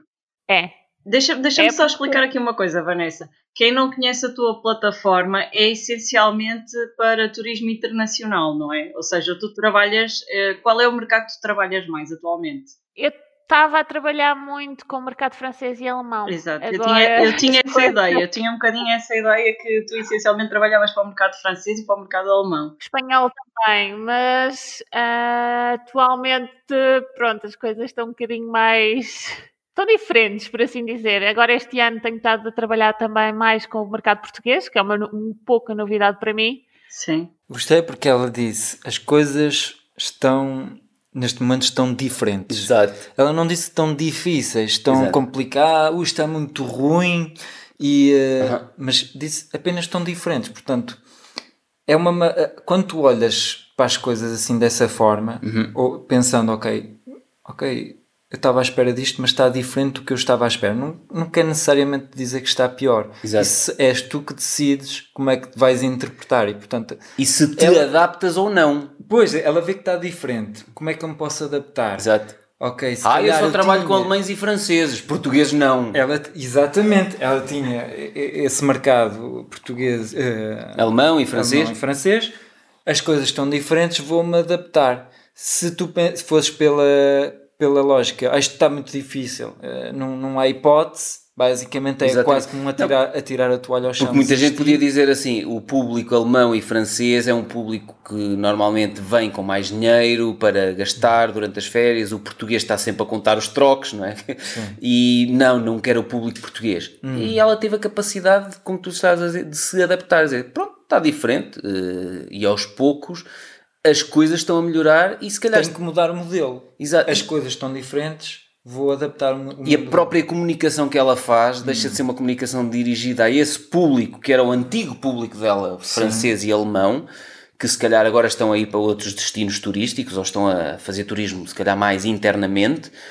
E passar a comunicar, em vez de comunicar em alemão e em francês, passa a comunicar em português. É. Continuando. O francês e o alemão ainda está assim uma coisa meio abalada, porque entretanto as notícias que têm saído uh, sobre o Distrito de Lisboa não têm sido muito animadoras. Pois, infelizmente não. Exato. Uh, e, e tenho ainda tido alguns cancelamentos. Uh, Mas já vão, já vão aparecendo, já vão aparecendo pessoas interessadas em, em voltar, em retomar. Já, eu tenho esta semana tive franceses, que é a quinta vez que estão cá.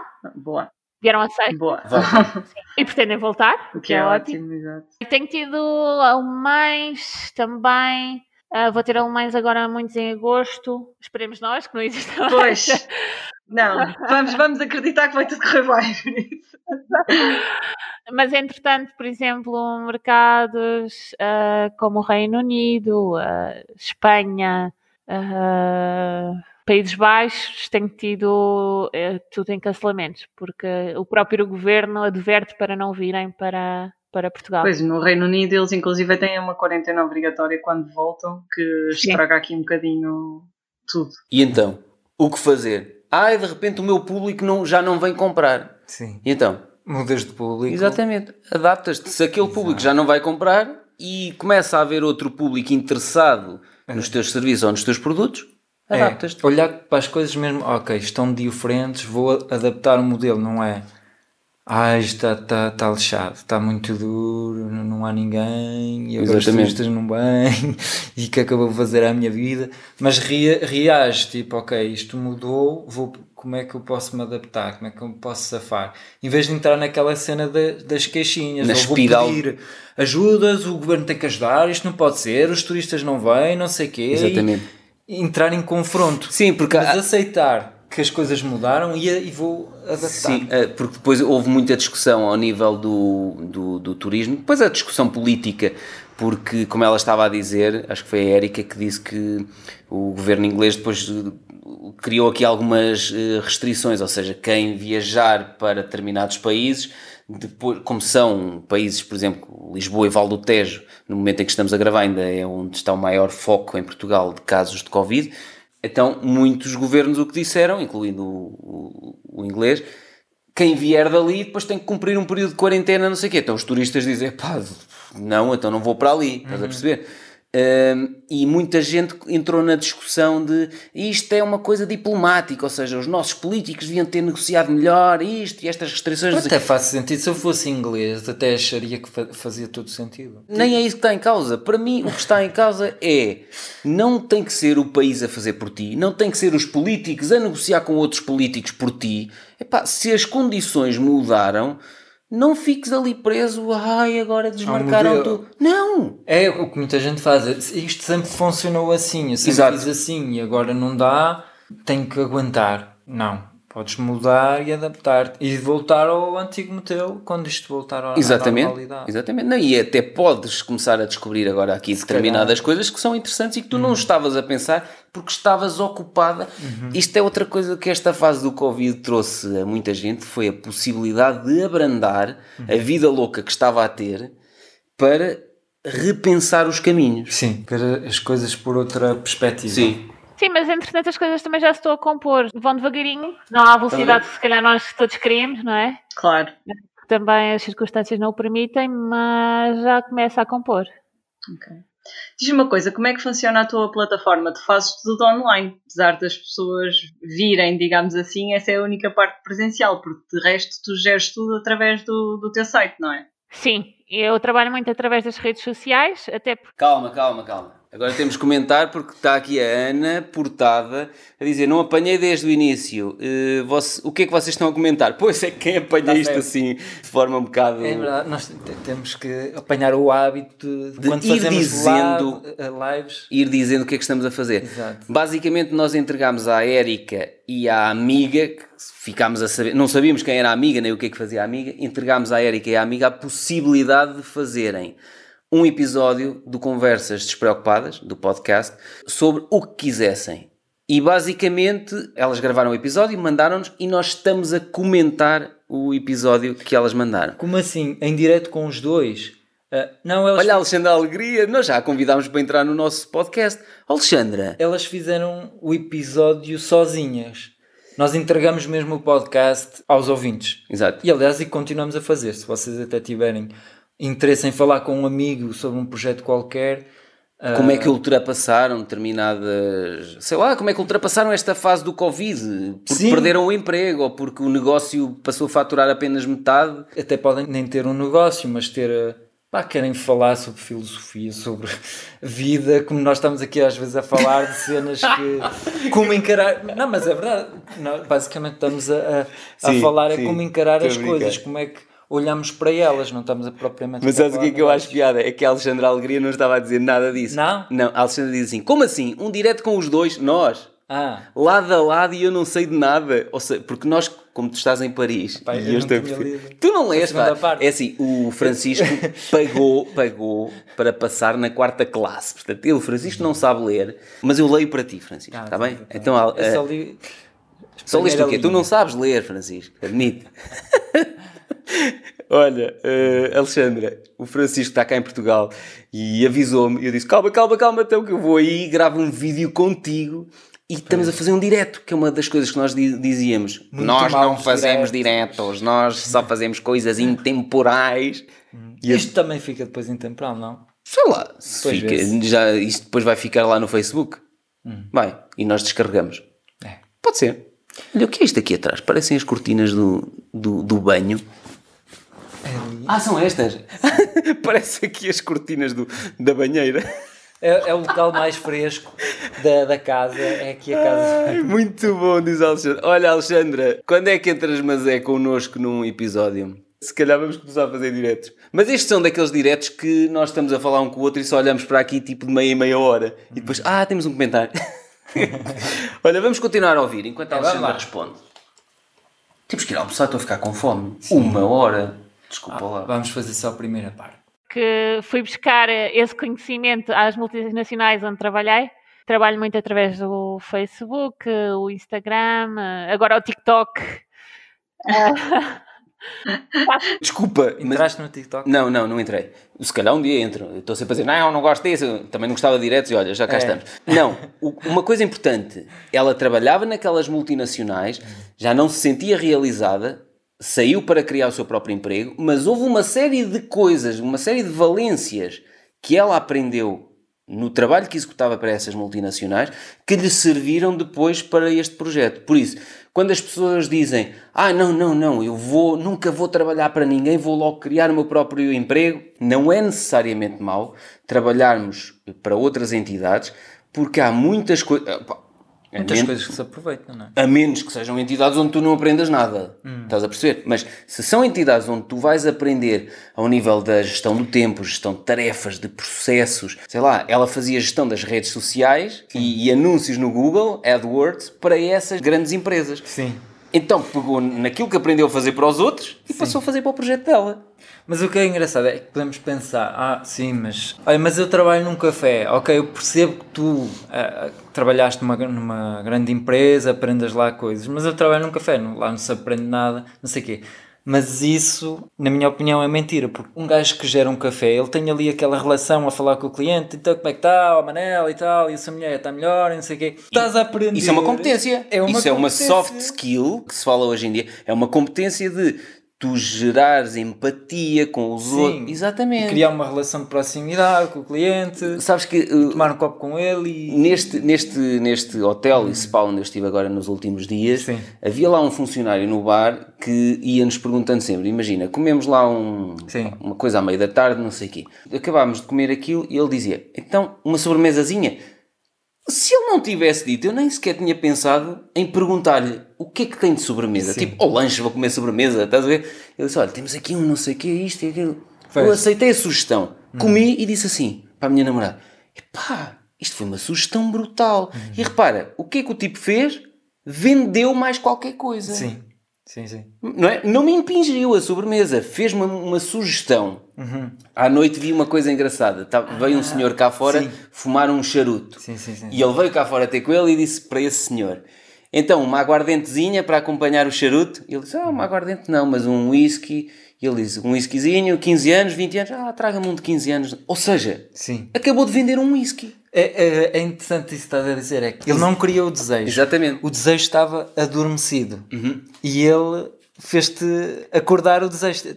O desejo existia, mas estava um Exatamente. bocadinho E adormecido. aquele senhor que estava a fumar um disso- charuto, Hum. ele disse: Se calhar vai gostar de acompanhar com. Pois. E tu, pá, realmente. E ele, ele- ele está, estava ser, lá, e mas- ele está a ser empreendedor dentro da própria empresa onde trabalha. Ou seja, ele está a fazer com que a entidade empregadora dele Uhum. fature mais à custa desta. E se calhar não aprendes numa multinacional. Se calhar não. Exatamente. Estás a perceber? É isso. Continuando.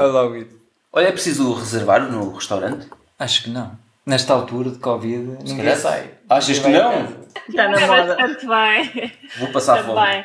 Uh, e depois tenho o meu website www.glucalerizara.com Está descansada que vou ficar nas notas do episódio. Pedro e Francisco, não se esqueçam de meter o website da Vanessa nas notas do episódio. e depois trabalho também muito através de plataformas. Vamos pôr nos Ah, comentários. queres por aqui? Nos comentários? Pois, pode ser. www.guialocal, não é? Deve saber. Exatamente, aí está. glocalericeira.com Glocal Ericeira. Está bem? Para quem quiser ver do que elas estão a falar. Quem tiver a precisar de férias. Exato. Ajuda já a Vanessa e enche-lhe já os alojamentos locais. Também muito através de plataformas especializadas como o Airbnb ou o Booking. Mas por acaso, eu não sei porque foquei mais nestes mercados. Não sei porque tenho conhecimentos da língua alemã, da língua francesa, ou não sei. Mas diz-me uma coisa, eles chegam-te mais via, ah, ou seja, como é que eles conhecem mais rapidamente os teus serviços? É pelas redes sociais ou é, ou é através precisamente do- dos bookings, do Airbnb? Como é que, como é que, Isto tem sido um como é que as pessoas trabalho. tem sido um trabalho ah, que, que tem, dado, tem dado frutos. As pessoas cada vez chegam mais a mim diretamente, chegam através de conhecimento, de boca a boca, porque também eu tive a sorte de fazer Erasmus e fazer muitos amigos. E, Pois, isso também é importante.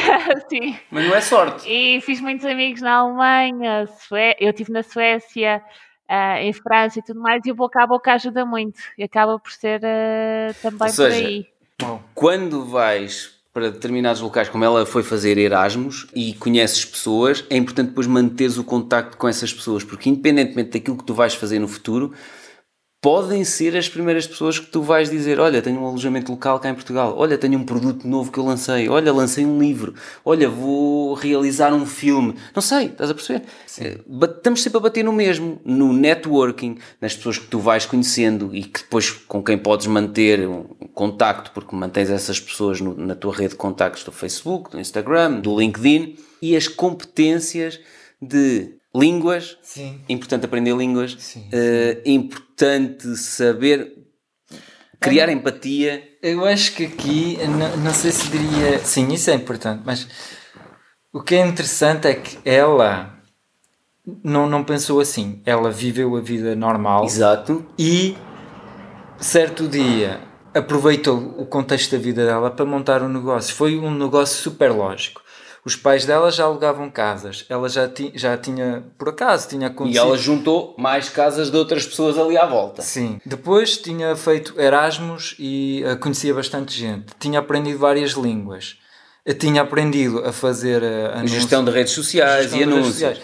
E, e por isso é que montou o negócio. Não foi naquela cena de deixa-me fazer Erasmus agora e vou ter uns pais que, que Exato. vou Vou, escolher uns pais que aluguem casas. Deixem-me ir para a Alemanha de Erasmus para conhecer 150 alemães que me vão alugar casas daqui a 10 anos. Pois. Ou seja, o que é engraçado é Gosto. que estávamos a quase a dizer pensem ao contrário, pensem de forma estratégica, Hum. mas se calhar é pensar, ok, o que é que eu tenho hoje? Quais são as oportunidades que eu tenho? Ok, eu sei falar eh, inglês, eu tenho uns pais, estou a insistir sempre no Não interessa, sim. pais têm café e o que é que eu posso fazer disto? Quais são as ferramentas e competências que eu tenho Uhum. eh, em vez de se ca- Claro, também dá sempre jeito, também é bom eh, aprender mais uma língua, ou viajar e não sei o quê. Mas se calhar as pessoas já têm, Já tem hoje qualquer coisa. já têm o suficiente para se lançar. Para começar. Porque estamos sempre a, a- alguém que pode estar a ouvir isto a pensar, ok, eu gostei da ideia, quero replicar e portanto vou ter que fazer eh, Uma viagem pela Alemanha, pela Suécia, pelo não sei o quê, antes de começar. sim, só que se calhar essa pessoa Tenho já que ir ganhar dinheiro para comprar X imóveis para arrendar. Sim. Não. Mas essa se calhar tem- essa pessoa tem uma oportunidade nas mãos enorme que não está a ver Concordo. e ela viu foi tudo muito natural não foi nada de- Foi outra vez naquele processo pequenino de fazer uma coisinha de cada vez Uhum. e ir afinando à medida que as coisas vão acontecendo. É. Se fosse, eu não sei qual era o projeto maior que ela disse no início. Era para ser um projeto muito maior, mas depois tornou-se, comecei mais pequenino. Se calhar se, se ela calhar não tivesse... era só ericeira Quem é? É o Tizé. Tem o Tizé a apitar. Está aqui a apitar. Não, eh, pois, se calhar era um um projeto tipo Portugal. a nível, exatamente, a Nacional. nível nacional. E agora pensa bem, vou fazer, mas é só aqui. Mas lá está, estás a ver, quando este projeto estiver montado na Ericeira, pode começar a espalhar-se ali à volta e se calhar um dia pode-se espalhar em Portugal, na Península Ibérica, ou não. Uhum. Estás a perceber? É. É. Eu gosto quando o Francisco termina com é. É. Continuando. Era também por aí. E depois, E também são mercados que gostam muito do surf, não é? Eles lá não têm grande hipótese e então vêm muito para cá. Sim, sim. E depois é também um trabalho que, que é feito através do Google AdWords, quando as pessoas pesquisam Ericeira, está lá o local. Ah, boa, boa, boa. Trabalho Ou seja, tens toda esta Google. parte hum, digital muito bem trabalhada e muito bem estruturada para que as pessoas rapidamente acedam a ti. Sim. Era o meu trabalho nas empresas e foi a essa parte que eu fui buscar. E Também. aproveitaste. Exatamente. Ok, isso é muito giro. Olha, e diz-me uma coisa, tu para além da, da Glocal tens mais algum projeto neste momento ou isso agora é a 100%? Começar a fazer É um podcast. Desde que, que iniciei a local, foi a 100% sempre. Tenho agora um projeto que é uma filha de seis meses e meio. É um projeto para vários anos. Epá, esse projeto vai estar muita dor de cabeça. Pois. Já avisar. Falo por experiência própria que esses projetos são muita dor de cabeça, mas pronto. É um Olha, bom mas já- projeto, sim. Já, já que tu falaste nisso, normalmente este programa é conduzido pelo Pedro e por Francisco, então há Uhum. sempre uma, uma visão masculina do que é ser empreendedor. Hoje temos uma oportunidade única que é, temos cá a Vanessa, uma empreendedora, mulher e mãe. Tu achas que muda um bocadinho a partir do momento em que somos mulheres, saímos um bocadinho, eu não vou dizer penalizadas, mas ficamos com a nossa vida às vezes um bocado viradas do avesso para tentar chegar a todo lado. Como é, como é que tu te sentes? Atualmente estou um bocadinho em privação de sono. Olha, não se nota nada, estás impecável, pronto. Mas acaba por ser um desafio, ah, até porque eu estava na maternidade e e estava a trabalhar. Pois, É um bocadinho ingrato dizer isto à minha filha daqui a uns anos, se calhar, ouvir isto, mas eu tenho que dar respostas imediatas. Eu não posso deixar uma resposta atrasar, sei lá, umas 4, 6 horas. Eu gosto de responder em uma hora. Sim. Até porque se tu deixares máximo. atrasar muito, corres o risco das pessoas redirecionarem para outro sítio, não é? Pois. Exatamente. É uma questão também de credibilidade, não é? Sim, sim, E- exatamente. E tem sido um, um trabalho um tanto compensa, porque por um lado, ao, serem- ao ter este projeto, eu tenho um pouco mais de disponibilidade para a minha filha, ah, mas também é muito exigente, porque às vezes sinto que não consigo chegar aos dois lados. Pois, Ah, tenho a sorte de ter ah, apoio para cuidar dela, mas depois as mães também irão entender que na amamentação que temos que estar lá e sim, e é sempre um momento em que tens de estar disponível. Aliás, vai, vai haver sempre momentos, principalmente quando eles são bebés, em que, em que tem que ser aquilo, epá, durante aquele bocadinho É. tem que ser aquilo, não dá para ser mais nada. É engraçado ela referir que as mulheres empreendedoras acabam por ter Sim. uma série de, de problemas, entre aspas, que os homens empreendedores não têm, ou seja, principalmente quando têm filhos e quando têm que amamentar. Mas há uma coisa relevante que ela está a referir, que é ao ter este projeto por conta própria, acaba por ter mais tempo e ela é que gera o tempo. E isto é uma, uma questão importante. Eu sei que ela, eu já ouvi a conversa até ao fim, ela, ela refere mais à frente que às vezes sentia que não tinha tempo para tudo, eh, dar resposta a todo tipo de coisas a nível profissional e dar atenção à criança e fazer e todo o processo de amamentação, mas obrigou a fazer uma coisa interessante, obrigou a estar mais focada e não querer fazer tanta coisa ao mesmo tempo, nem querer fazer, eh, se calhar, nem querer dar tantos passos de uma vez. Isto eu também acho que é relevante, porque Pois. disciplinas-te a nível pessoal e profissional e não tentas dar um passo maior do que a própria perna porque não tens tempo. Ou seja, Sim. já falámos disso no passado. Sim, tenho-me interessado agora ultimamente por assim, espécies de regras fundamentais Uhum. na vida. E essa, basicamente, essa é privilegiar a qualidade em vez da quantidade. Exato. E, esse é quase, isso funciona quase em tudo. E se tu estiveres restrito em termos de tempo para executar determinada Hum. tarefa, tu, quando vais executar essa tarefa, já falámos noutros episódios, quando vais executar essa tarefa, sabes, eu tenho pouco tempo para fazer isto, portanto, eu tenho que estar hiper focado para Uhum. executar bem à primeira, no, naquele procedimento todo certinho. Não há redes sociais, não há chamadas telefónicas, não há SMS, não há interrupções de nada. Uhum. Se eu tenho pouco tempo para realizar uma tarefa, eu vou realizá-la em pouco tempo. Sim. É engraçado, eh, até os estudantes às vezes acontece isso. Se têm 10 dias para estudar para um exame, Sim, sim. estudam no dia anterior. E são super eficazes E são no, super no- efic- no, último dia. No último ali. dia, andaram 9 dias em que não estudaram nada. E às vezes dizem assim: Ah, já só tenho um dia para estudar para o exame. Tu já só ias estudar um dia e só estudam naquele dia, estão focados, não fazem mais nada. Sim. Portanto, ter demasiado tempo disponível muitas vezes é um problema e é uma falsa hum, vantagem. Ou seja, a maior É- parte das pessoas não usa o tempo que tem a mais a seu favor. Usam-no para faço um bocadinho, depois distrai-me com um SMS, depois ah, deixa lá ver agora o Facebook. Agora, ah, se calhar agora, vou-" não é? Andam a fazer um bocadinho de cada vez em vez de se sentarem e fazerem logo tudo de uma ponta à outra. É, é. E aquela diz isso, que as mulheres, quando têm filhos e têm um negócio próprio, têm que balancear muito bem o tempo que dedicam à família, aos filhos, ou ao negócio. E, mas, mas vamos ouvir porque ela aqui mais à frente diz. Querias dizer mais alguma coisa? Não, não. Ela mais à frente fala nisso, que é obrigou-a a ser muito mais focada. É só Sim, eles. o que eu sinto é que, é que me tornei bastante mais eficiente. Estás Ou seja, tenho uma hora para trabalhar, aquela hora dou ao máximo. Pronto. Podia pensar, ah, se calhar, hum, ou ia-me distrair com outra coisa qualquer, agora não. Agora eu tenho aquela hora, aquela hora estou 100% focada e muitas vezes despacho mais trabalho do que se tivesse uma tarde inteira. Ou- E isto até é uma mensagem para as empresas que continuam a obrigar as pessoas ou a acreditar que os trabalhadores que lá estão fechados das 9 às 5 é que produzem muito. Sim. Pá, há um trabalhador que pode conseguir fazer o trabalho dele das 9 às 5, pode conseguir fazer das 9 às 10 e meia. Sim. E se não necessita, se é um trabalho que não necessita da presença do trabalhador, se não é um massagista, se não é um. Estás a perceber? E, e por isso é que tanta gente está a gostar de fazer este trabalho a partir de casa, porque diz assim: eu antes estava ali eh, a trabalhar 8 horas na empresa, mas eu chegava às 3 da tarde e dizia.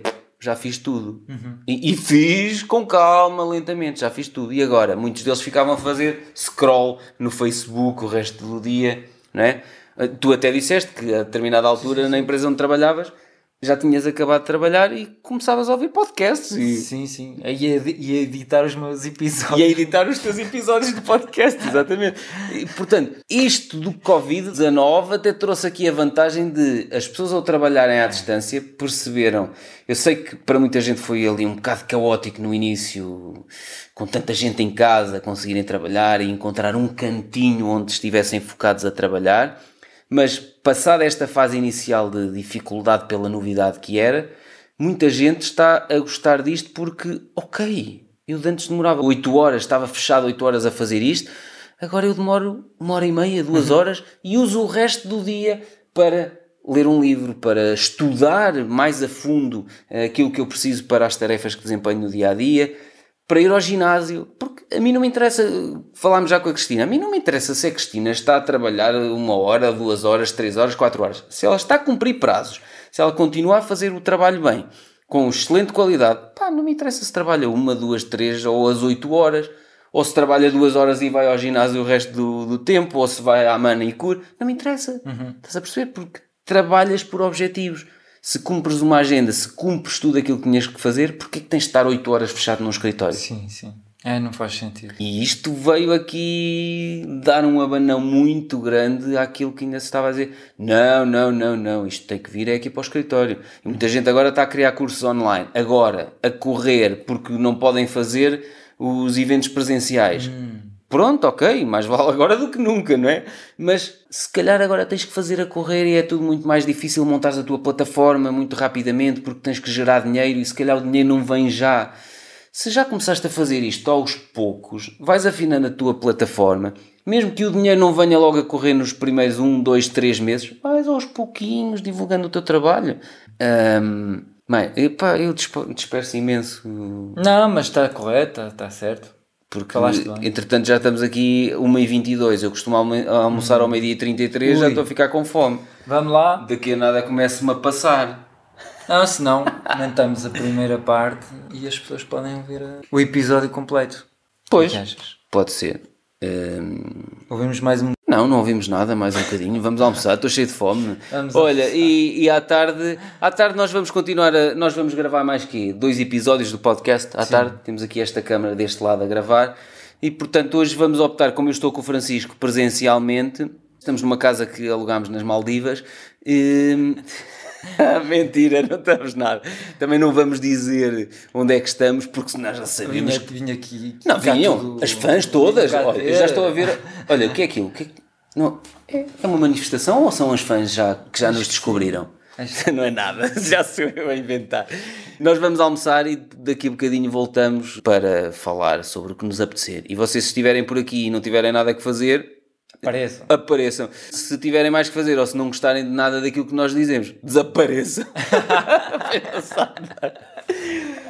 Vá então. Então já voltamos, vamos comer. Porque é... eu pelo menos tenho fome. E tu? Eu também, também. Tá, tá beijinhos então. Estava a ver que não, que sou eu que me vou. Adeus. Tchau, tchau. Ah, não, não fizemos o, aquele despedimento fofinho. Tchau. Até já, já voltamos. Adeus, fofuras. Fofura para elas, para, fofuras para eles ficassem um bocado. Mas vocês percebem. Se gostaste das ideias e experiências que partilhamos, o melhor que podes fazer para nos ajudar é falar sobre isso aos teus amigos e amigas, claro, e também podes deixar uma crítica, 5 estrelas de preferência, na tua aplicação de podcast. Nas notas do episódio encontrarás um link onde explico como podes fazer isso de forma muito simples. Muito obrigado pela ajuda.